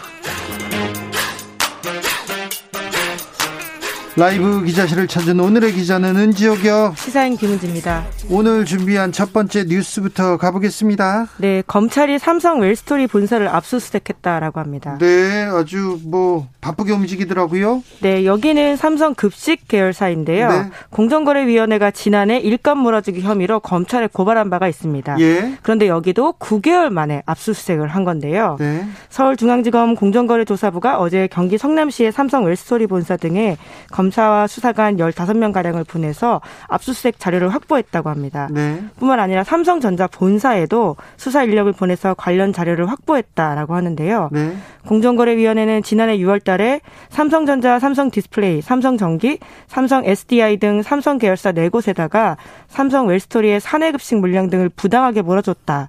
이렇게 시정 명령 내렸고요. 과징금 2,300만 억원 넘게를 부과했습니다. 네. 그리고 또 여기 미전실이 개입했다 이렇게 판단을 했는데 최지성 전 삼성 미래전략실장과 삼성전자 법인 등 여기에다가 공정거래법 위반 혐의로 검찰에 고발했습니다. 이거 삼성 식당 그러니까 급식하는 데 아니야 이렇게 얘기하는데 그게 아니라 지금 이게 본사도 하고 승계 작업 얘기도 나오고 여러 해석 나옵니다. 네, 거기다가 서울중앙지검에서 여기에 검사들 수를 대폭 늘렸거든요. 네. 아홉 명에서 열다섯 명으로 늘렸다라고 합니다. 네. 이제 그러면서 고위 임원의 배임 혐의만이 아니라 총수 일가 경영권 승계 문제까지 수사 확대하는 거 아니냐 이런 이야기 나오고 있거든요. 예. 물론 이제 공정위는 이 사건에 대해서는 결론 내리지 않은 채 사건을 넘긴 바가 있는데요. 승계 의혹과 관련해서는요. 하지만 검찰은 법원에 의해서 앞서서 그 영장이 한 번 기각이 됐는데 이번에 청구한 것이 나와서 수사했다 이렇게 밝히고 있습니다. 재발부 받았어요. 네, 그렇다라고 하는데요. 게다가 이제 이 자- 확보한 자료를 바탕으로 분석을 마친 뒤에 검찰이 고발된 나머지 계열사에 대해서도 수사를 확대할 가능성이 있다라고 하는데 결과적으로 기업에 대한 기획사정 신호탄 되는 게 아니냐 이런 목소리도 나오고 있습니다. 이에 대해서는 서울중앙지검에서는 우려를 잘 알고 있다라는 이야기도 하면서요. 하지만 고발된 혐의에 대해서 엄정하고 치우침 없이 진행하고 있다 이렇게 밝혔습니다. 잠시만요. 중앙지검 공정거래조사부장 고진원. 이분은 대통령적 인수위에 가, 가신 분 아닌가요? 예, 파견된 바가 있는데요. 취소가 됐다라고 보도가 나온 바가 있습니다. 네. 예, 게다가 2019년 윤석열 당선인이 검찰총장 인사청문회 준비할 당시에 청문회 준비단에 소속되어 있었거든요. 이제 그래서 여러모로 검찰 출신이 가다 보니까 좀 눈길을 끌었는데 또 윤석열 당선자 같은 경우에는 지난 대선 때 일감 몰아주기는 분명히 법에 저촉되기 때문에 강력한 법 집행하는 것이 맞다 이렇게 말한 바가 있거든요. 오, 윤 당선자하고 검찰에서 손을 맞췄던 사람입니다. 그래서 핵심이라고 할 수도 있는 사람인데 인수위까지 갈 만큼 핵심인데 그 사람 너는 돌아가 하면서 수사를 하기 시작한 게 이 삼성 일감 몰아주기입니다.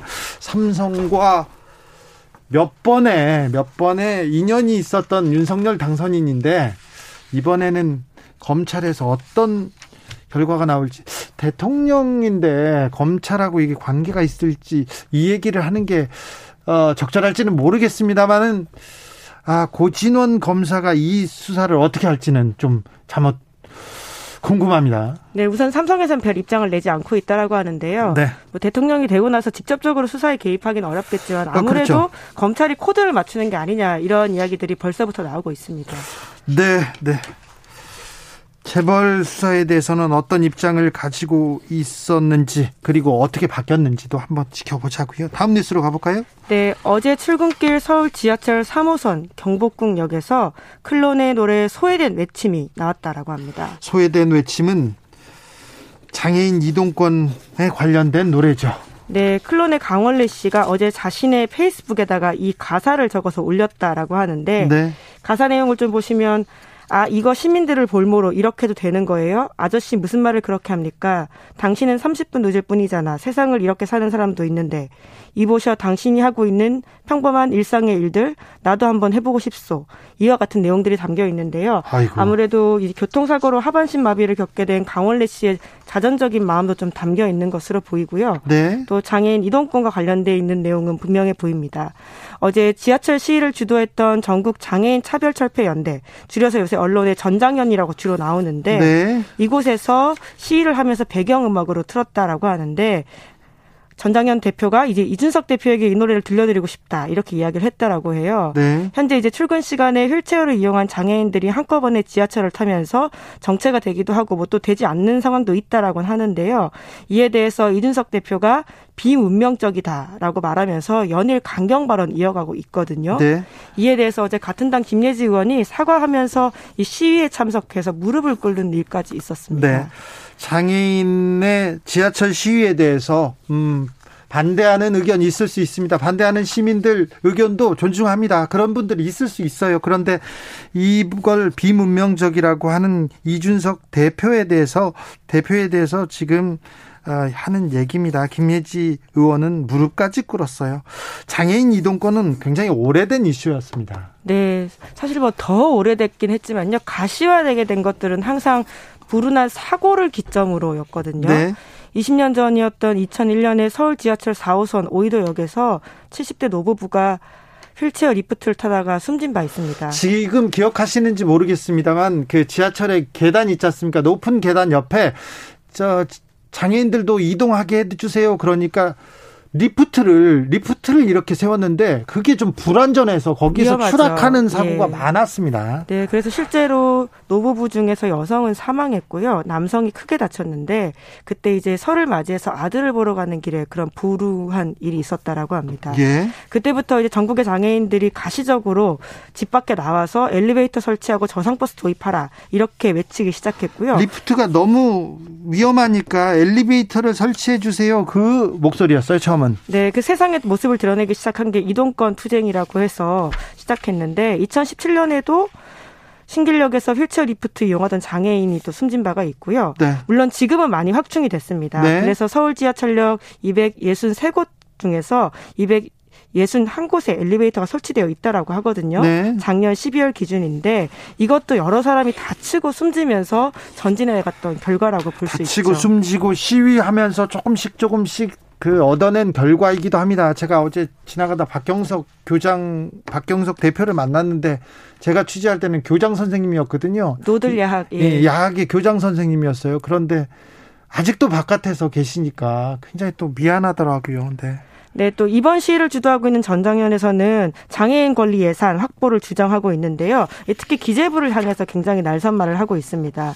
장애인 특별교통수단 운영비와 장애인 평생교육시설 운영비를 국가보조금으로 책임져 달라라고 하는 식의 이야기들이 있는 건데요. 이 부분에 대해서 이준석 대표나 국민의힘에서도 우리가 기재부 설득하겠다, 혼내겠다 이렇게 얘기를 했었어요. 네, 그러니까 얼마 전까지는 늘 있는 이야기고요. 이제 새로운 이야기가 아닐 수 있겠지만 그래서 기재부 앞에서 시위를 또 장애인분 들이 했었거든요. 예. 2019년엔 기획재정부가 소유한 건물 앞에서 87일 동안 점거 농성을 했다라고 합니다. 네. 또 지난해 겨울에는 기획재정부 장관 집 앞에서 시위를 했었는데 그런데 지금처럼 이렇게 여론이 뜨겁거나 관심을 받지 못했잖아요.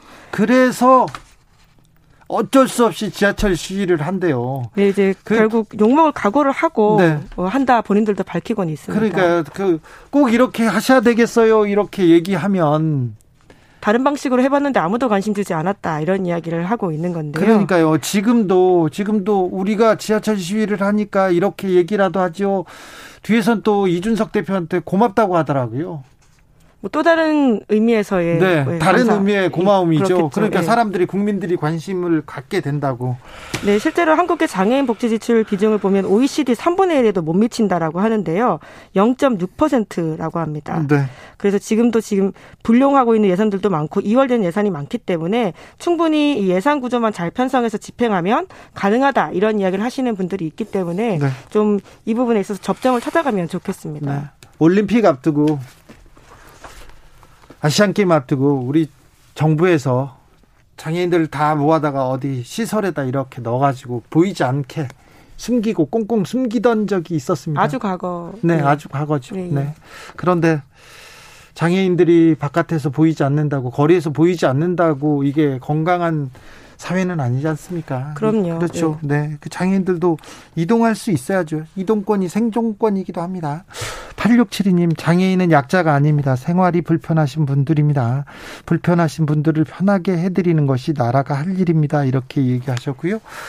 5987님께서 장애인뿐 아니라 어린아이들 유모차 끌고 나가면요. 엘리베이터 없어가지고 괴로운 일이 비일비재합니다. 이렇게 얘기했는데 우리가 선진국으로 가는 만큼 들어간 만큼 어, 좀 사회적 약자들을 위해서 조금 더 배려하고 또 개선하는 그런 사회 돼야 되지 않을까 예. 그런 생각 그래서 해봅니다. 사실 저상버스라고 하는 것 누구에게나 편한 일이긴 하거든요. 네. 저도 다리를 다쳐가지고 목발을 짚은 적이 있는데 정말 우리 세상이 그렇게 울퉁불퉁하고 기울어져 있는지 그때 처음 알았습니다. 네. 누구나 일시적으로 그런 일 겪을 수 있거든요. 알겠습니다. 네.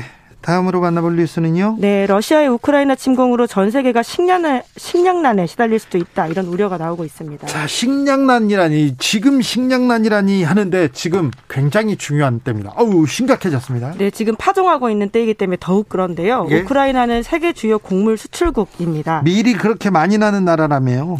네, 그렇습니다. 밀 생산 같은 경우 그리고 옥수수 작황도 굉장히 높다라고 하는데요. 밀 수출은 세계 수출량의 8%로 러시아, 미국, 캐나다, 프랑스에 이어서 5위라고 하고요.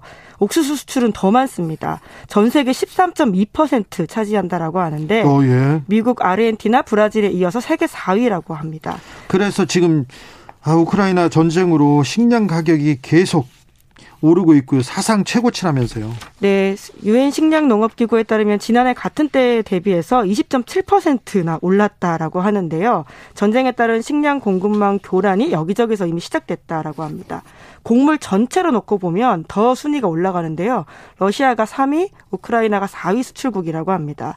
그래서 이 두 나라가 공급하는 밀과 보리가 세계 교역량의 3분의 1 수준 이른다라고 하는데 그런데 이제 그 곡물 수출을 못 나가게 항구를 막고 있다 보니까 굉장히 그 식량난에 시달릴 수도 있다 이런 걱정들이 있고요. 특히나 이런 것들을 주 원료로 하는 세르비아, 헝가리, 불가리아, 루마니아 이런 주변 동유럽 국가들도 불안해져서 연쇄적으로 파동이 일어나고 있다고 합니다. 아, 상황이 좋지 않습니다. 네, 그래서 미국 시카고의 상품 거래소의 밀 선물 거래 가격이 올해 들어 60% 안팎으로 올랐다라고 하고요.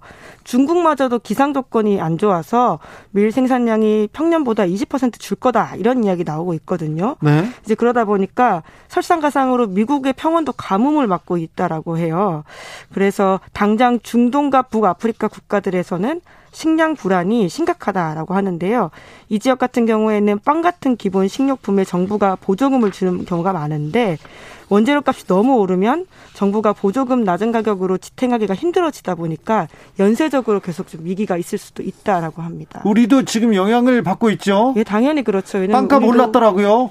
예, 예. 전반적인 인플레이션이 있는데요. 거기에 더해서 이런 수급 상황이 불안정하니까 더욱더 미래가 좀 불안하다라는 것들이 있습니다. 아, 다- 빨리 전쟁이 끝나야 될 텐데 이 여러모로 지금 식량 상황이 좀 안 좋다고 합니다. 모든 게 지금 모든 물가가 오르고 있어서 네, 우리 다 연결돼 있기 때문에 남의 나라 이야기가 더 이상 아니게 된 거죠. 그렇죠. 네. 빨리 러시아의 평화가 오기를 빌어보겠습니다. 우크라이나에. 예. 우크라이나에. 예. 러시아에도. 러시아에도 민주주의가 오길 바랍니다. 네네. 김조나단님께서 말 한마디가 차별을 부른다 이렇게 얘기했습니다. 네. 말 한마디로 조심해야 됩니다. 특히 높은 사람들은 더 말입니다. 기자들의 수다 지금까지 시사인 김은지 기자 함께했습니다. 네, 감사합니다. 교통정보센터 다녀오겠습니다. 오수미 씨.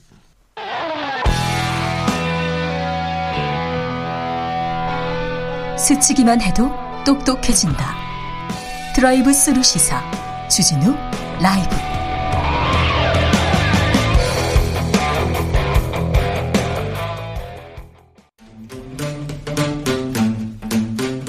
청년의 시선, 청년의 포부와 패기로 대한민국 정치를 새롭게 하자 MZ 세대가 말하는 요즘 정치 2030 청년 정치인 어벤져스입니다. 각자 본인 소개하고 시작할까요? 네, 안녕하세요. 더불어민주당 비대위원 권지웅입니다.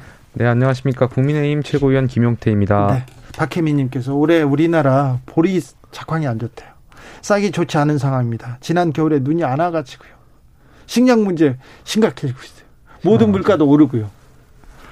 잘 몰랐죠? 아, 기후 변화로 인해서 또 많은 영향도 네. 있고요. 뭐 산불 문제라든지 우크라이나 전쟁 때문에 또 밀도 예. 밀 가격도 음, 올라서 빵값도 음, 올랐답니다. 음, 올해 한 해가 정말 힘든 한 해가 될 것 같습니다. 민생에 대해서 어찌 돌아가는지 잘 좀 살펴보고 네. 있다가 크게 외쳐 주십시오. 네. 요즘은 어떻게 지냅니까? 권지웅 권지웅 위원은 엄청 바쁘시죠? 어, 네, 뭐 대선 끝나고 네. 어떤 방식으로든 좀쉴 거라고 생각했는데 바로 비대위원이 돼 가지고 네. 어쨌든 당이 어려운 상황이니까 열심히 네. 해야 되는 건 맞는데 아 좀 쉬질 못해가지고 육아도 해야죠. 네 맞아요. 아이가 지금 한 50일 정도 좀 네. 넘었는데 네. 밤에 잠을 잘 못 잡니다. 저랑 네. 아내가. 네. 그렇습니다. 네. 그래도 그 이, 때가 좋을 때요. 아, 그렇습니까? 좋은 거죠, 뭐 그래도. 아유, 얼마나 예쁠까. 자, 김용태 최고는 이제 공천 이제 지방선거 공천을 앞두고 있어서요. 네. 아무래도 이제 지방선거 며칠 안 남았고 지방선거를 준비하시는 분들 굉장히 절실하실 거고. 꿈에 부풀어 있죠, 지금. 네, 그분들도 올바르고 또 공정한 경, 공천해서 많은 국민들께 사랑받을 수 있는 후보 낼 수 있도록 저희 굉장히 바쁘게 기준을 정행하고 있습니다. 당내 청년들은 네. 대구에 나가는 홍준표와 김재원 어떻게 봅니까? 뭐, 뭐, 공정한 경쟁 아래서 뭐 누구든지 저희 뭐 국민들과 당원들께 심판받을 수 있도록. 그런 모범답안 말고 청년들이 만나서, 아, 저분은 왜 이래? 이런 얘기도 할 거 아니에요. 뭐, 당내 청년들은 뭐 홍준표 대표를 지지하시는 청년들도 많고요. 많아요? 근데 김재원 최고 지지하시는 분도 있고 뭐, 이준석 대, 이준석 대표, 네. 장애인 이동권, 네. 그 문제에 대해서는 뭐래요? 어, 참 솔직히 제가 또 솔직히. 이렇게 말씀드리면은 또 언론에서 어떻게 해석할지는 잘 모르겠습니다만 일단 제 생각은 저는 제가 정치하는 목적은 사랑에 있다고 생각합니다. 그러니까 그 기반에는 측은지심에 있다고 생각되고요. 저는 저희 그렇기 때문에 국민의힘이 더 사회의 어떤 약자라든지 소외계층을 위한 목소리를 더 적극적으로 담아야 된다 이렇게 네. 생각하고 있습니다. 알고 네 김용태, 네 권지웅, 네네. 아, 저그 상해 네. 시위 관련해서는 네. 저는 이번에 이준석 대표의 발언이나 이런 건 아주 문제가 된다고 생각합니다. 그러니까 저는 어느 정도냐라고 생각하냐면 국민의당 선거 사무원이 돌아가셨을 때 그걸 가지고 이제 안철수 후보가 당시에 이제 계속 선거를 이어가겠다고 하니까 유서 쓰고 죽었냐는 식으로 말을 했어요. 저는 그때 되게 충격을 받았는데 이번에도 전 좀 비슷합니다. 그러니까 물론 이제 지하철 타시는 시민들이 불편함을 겪은 게 맞고 그걸 얼른 해소하기 위해서 정치인이 노력해야 된다고 생각합니다. 네. 근데 그 노력의 방향이 시위를 하지 못하게 한다 혹은 아니면 너 그 방식 잘못됐으니까 내가 말하는 방식으로 해. 라고 하는 게 정말 이 문제를 해결할 수 있는 것이었는가? 라고 하면 저는 그렇게 생각하지 않아요. 이준석 당대표 정도가 되면 그분들이 요청한 바를 들어드리겠다고도 할 수 있고 아니면 그것을 그간 못해왔던 민주당을 탓할 수도 있습니다. 근데 그것이 이제 문제 해결의 본질이었을 텐데 이 문제의 원인이 그러한 시위 방식이라고 규정을 계속 짓고 자기가 나서서라도 직접 못하게 하겠다라고 했어요. 근데 그렇게 되니까 사람들이 그 시위를 시위가 어떻게 진행됐는지를 찾아보기 시작한 거예요. 근데 시위가 이렇게 진행됐어요. 장애인분들이 한 곳에 모여서 어떤 한 출입문으로 타는 겁니다. 그러니까 거기서 멈춰서게 하는 게 아니라 타는데 시간이 걸리는 거예요. 그러다 보니까 지연되고 플랫폼 사이에 간격이 넓은 데는 바퀴가 빠지기도 하니까 더 오래 걸리고 그렇지 않을 때는 그냥 타는 정도의 시간 정도가 걸렸던 겁니다. 그러니까 그 시위 자체가 불법이라고 하기도 좀 애매한 것이란 걸 알게 되고 그 사람들이 뭘 요구했는지도 알게 되었죠. 그래서 저는 사실 그분들의 요구가 2005년도에 우리가 법으로 만든 권리 이동권이라고 하는 권리가 침해되어서 그분들이 이야기한 그 부분에 있어서 그 시위가 잘못되어서 문제가 생겼다라고 했던 거 사실은 저는 아주 부적절했다고 봅니다. 이번에 그 전장현 시위 관련해서 저는 이렇게 생각합니다. 뭐 전장현의 목소리 이렇게 한번 생각해 보고 싶은데요. 제가 물론 장애인이 아니기 때문에 뭐 그분들을 100% 공감할 수는 없지만 장애인에게 있어서 이동권은 정말 죽느냐 사느냐의 문제라고 생각되고요. 생존의 문제라고 생각됩니다. 아, 저 그분들이 왜 그렇게 많은 시민들에게 불편을 유발하면서까지 그렇게 시위 방식을 선택하게 된 배경이 있을 거라 생각되고요. 저희 사회가 조금 더 성숙하고 또 선진국으로 나가는 데 있어서는 그런 불편함도 용인되어야 된다고 생각합니다. 물론 또한 저는 그런 차별받는 사람들을 향해서 왜 이렇게 비합리적이냐 라고 말하는 것은 저는 글쎄요. 저는 아니라고 생각되고요. 네. 물론 저는 다수가 당연히 소수보다 합리적일 수 있다고 생각됩니다. 아, 그렇지만, 물론 우리 사회가, 우리 질서가 다 다수를 위해서 짜여져 있기 때문에 그럼에도 불구하고 우리 정치는 소수의 목소리를 더 담아야 된다고 생각하고요. 그런 관점에서 이해해 주시면 좋겠고 저희 대표께서 했던 발언은 아, 그 시위 방식에 있어서 이제 많은 시민들께서 불편함을 감수하셨고 어, 많은 뭐 실제적으로 짜증을 느끼시는 시민들도 다수의 시민들 어, 계셨을 많아요. 겁니다. 예. 있습니다. 네. 근데 누구나 한 번쯤 공론화를 시키고 싶었고 누구나 말을 공개적으로 하고 싶었던 것인데 사실 말하지 못했던 것이죠. 근데 당 대표가 어떤 그런 발언을 공론화했던 관점에서 좀 바라봐 주시면 좋겠고요. 그 이상 그 이하 해석할 문제는 아니라고 생각합니다. 장애인 단체 시위가 정치적 의도가 있다. 오세훈 시장이 들어서자마자 지속적으로 시위한다. 이 부분은 어떻게 보십니까? 어, 글쎄요, 뭐, 장애인 단체들의 시위는 계속해서 저는 있었다고 생각되고요. 어, 그렇게 생각합니다. 네. 알겠습니다. 네. 김영태 최고위원. 아무튼 소수의 목소리를 듣는 거에 대해서도 많은 좀 고민을 해 주십시오. 장애인 네. 이동권에 대해서 두 젊은 정치인은 어떤 대안을 생각하고 있는지도 궁금하다는 7925님의 목소리가 있었습니다. 그러니까 좀 고민해 주십시오. 예. 자. 아, 김영태 최고위원님. 예. 네. 네. 저한테 또 어떤 네, 질문을 네. 어, 어떤 질문이 아니라 네. 어떤 얘기 하고 싶으세요? 아니, 뭐 질문을 김, 주시죠. 김정숙 여사 공식 의상 공식 행사의 의상이 에 대해서 문제가 있습니까? 저는 문제가 있다고 보십니까? 저희 법, 우리 법원이 이미 청와대 비서실의 특활비라든지 아니면 영부인의 어떤 의전 비용에 대해서 공개하라고 판결한 바가 있고요. 저는 여기에 대해서 청와대가 이행해야 된다고 생각합니다. 그리고 오늘 청와대에서 답변이 있었는데 예. 저는 본질을 피해가는 답변이라고 생각합니다. 많은 어. 국민들께서 영부인의 어떤 의혹, 의혹에 대해서 알 권리가 있는데 청와대가 본질을 자꾸 피해가면서 알맹이만 쏙 빼놓고 대답하는 것이 저는 오히려 국민 분노만 더 사고 있다 이렇게 생각합니다. 지금 근데 김정숙 여사가 뭘 잘못한 부분이 있습니까? 그러니까 그런 의혹들 어떤 영부인의 사치라든지 이런 거에 대해서 특활비로 집행했느냐 안 했느냐가 많은 국민들이 궁금해하는데 청와대는 이제 그런 적이 없다고 하는데 저는 이런 문제가 당당하면 내역을 공개하면 된다라고 생각합니다. 네. 아 저는 네. 그이 기사가 나왔길래 이제 봤는데 그래서 근거가 뭔지를 계속 찾아보려고 했어요. 그러니까 그렇게 주장하는 근거가 있기 때문일 텐데 도무지 그 근거가 뭔지를 모르겠어요. 그러니까 그 옷처럼 보인다. 뭐 되게 비싼 옷처럼 보인다 아니면 브로치가 아주 비싼 것처럼 보인다라고 하는데 그게 사실이 아니다라고 그 기사에도 같이 나와 있거든요. 2억짜리 브로치는 아니죠. 그러면 예를 들면 이런 겁니다. 지금 이제 대선이 치러졌고 그리고 이제 정권이 이양되고 있는 시기에 굳이 그 전 정부의 어떤 어떤 또 도덕, 도덕적으로 별로 좋지 않다는 이야기를 막 하는데 저는 근거가 있다면 당연히 이야기할 수 있는 부분이라고 생각됩니다. 근데 그냥 이야기해보고 아닌 말고 식으로 또 이야기를 하는 것처럼 보여진단 말이죠. 근데 그게 아니라면 저는 충분히 타당히 문제 제기할 수 있는 거라고 생각합니다. 근데 그 내용이 전혀 안 보이는 상태에서 그러니까 뭐 그런 의혹이 있다 이렇게 말씀을 하시니까 그러니까 영부인께서 입고 다니셨던 옷이라든지 이런 브랜드가 굉장히 고가였다는 이야기들 많고 그런 의혹들이 많지 않습니까? 근데 이런 거에 대해서 국민들이 굉장히 많은 의혹을 제기하고 있고 지난 5년간 문재인 정권에서 어떤 이런 것을 국민 신문고라든지 통해서 의혹을 해소하려는 과정들 을 많이 보여왔지 않습니까?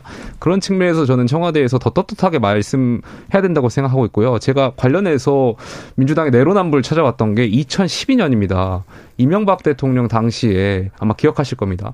손녀분이 고급 브랜드 옷을 입고 나왔습니다.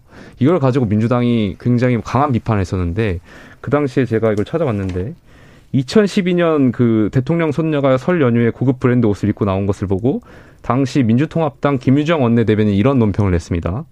연휴 시작 무렵 터진 이명박 대통령 손녀의 명품 패딩 논란은 그 값이 수백만 원이건 수십만 원이건 간에 서민들의 마음에 지울 수 없는 깊은 상처가 됐다. 잊어버릴만 하면 전통시장에 가서 어묵 하나 먹고 인사 한번 한다고 해서 1% 부자 정권의 본질이 달라지지 않음을 우리는 온몸으로 절감하고 있다. 왜 본인들이 민주당은 내로남불 정당이라고 평가받는지에 대해서 저는 아직도 민주당 반성 못하고 있다고 생각합니다. 두 가지가 조금 구분돼야 되는데 하나는 일단 그 패딩이 실제 그렇게 의혹을 제기했던 비싼 패딩이었는지 아닌지가 하나 있어야 될 것 같고요. 그렇다고 하면 어떤 이야기를 할 수는 있는데 저는 그런 문제 제기 자체가 정당했다고 생각하지는 않습니다. 손자가 좀 비싼 옷을 입는다 한들 그게 왜 엄청 문제겠습니까? 부자예요. 수천억 원대 부자예요. 네. 네. 다스가 주인이니까요. 근데 이제 반대로 지금 이제 옷을 입었다는 의혹이라고 나와 있는데 제가 기사를 찾아보니까 그게 아니라고 같이 기사에 달려 있어요.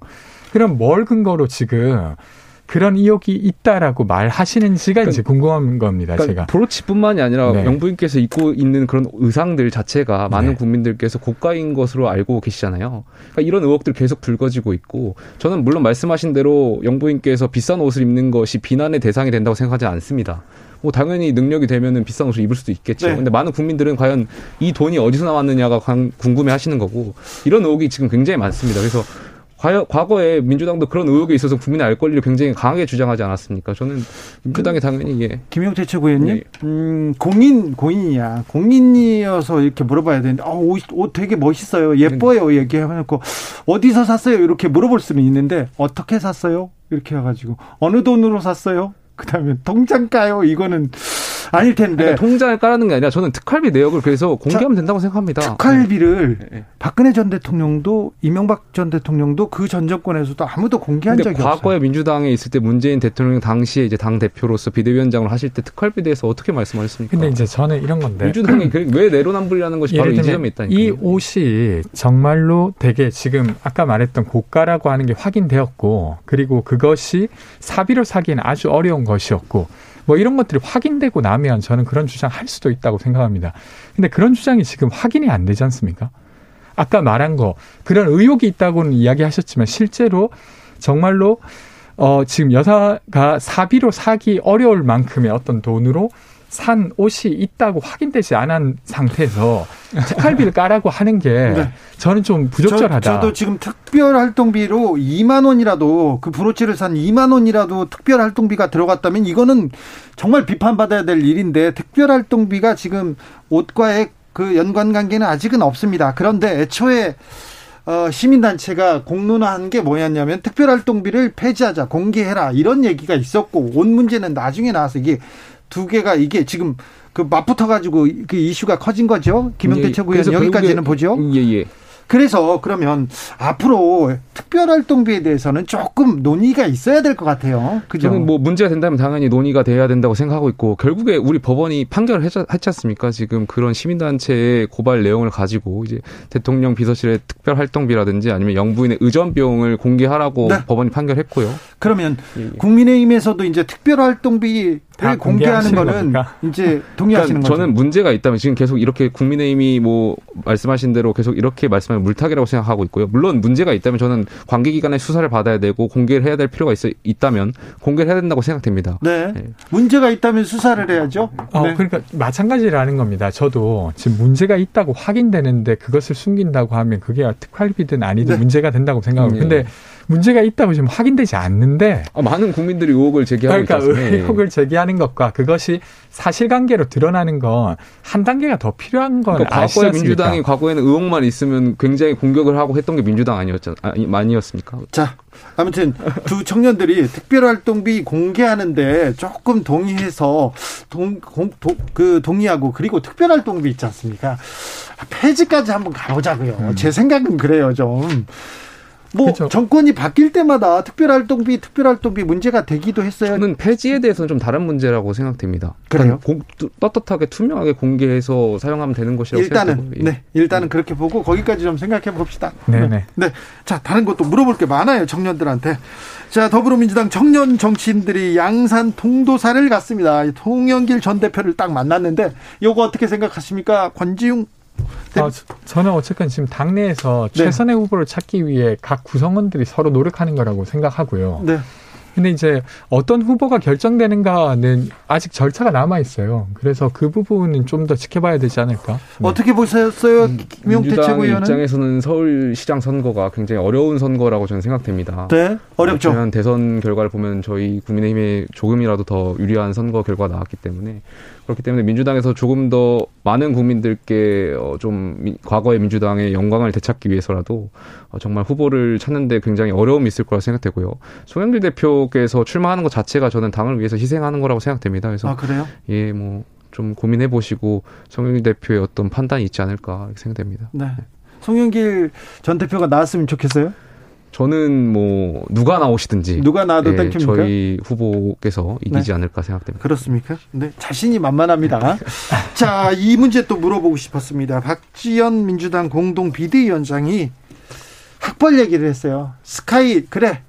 스카이 출신 정치인들 그렇게 그동안 잘했냐 이렇게 얘기 나오는데 얘기, 얘기 나왔습니다. 이 문제를 청년들은 어떻게 보고 계시는지요?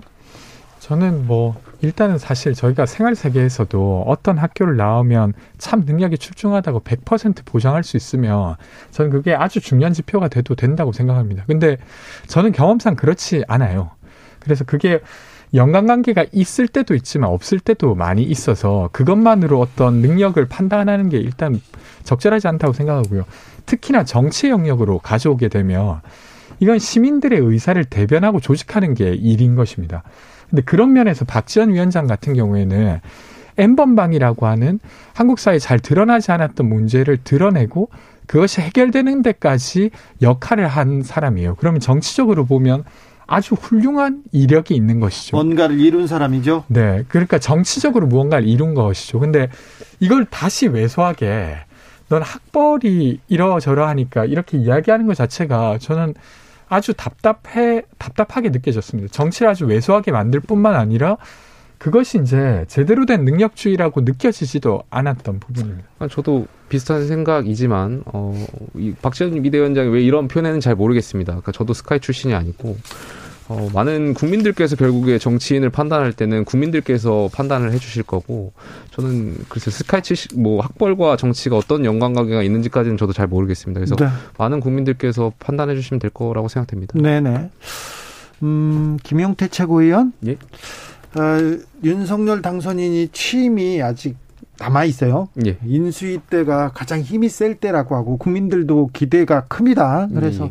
뭘 하든지 좀 잘해 주셨으면 하는 생각이 있어요. 그런데 취임이 취임을 안 했는데 예. 지금 지지도가 계속 잘할 것이다는 그 기대 기대치가 좀 떨어지는 거에 대해서는 어떻게 보십니까? 청년들은 뭐, 어떻게 생각하십니까? 뭐 여러 가지 뭐 이유가 있을 수 있겠지만 저는 조금만 더 지켜봐 주시고 왜냐면 취임까지 아직 많은 기간이 남았고 저희 인수위 기간에 보여드릴 수 있는 것들이 굉장히 많습니다. 그리고 저희가 지금 인수위가 출범하면서 많은 정책적인 어젠다를 선정했고 어, 이거에 대해서 이제 국민들께 보여드릴 수 있는 시간이 많이 남아 있기 때문에 어, 단순히 그 한 번의 지지율만 가지고 어, 판단하기 좀 이르다고 생각되고요. 좀 전, 전체적인 이 추세를 좀 봐야 될 것 같습니다.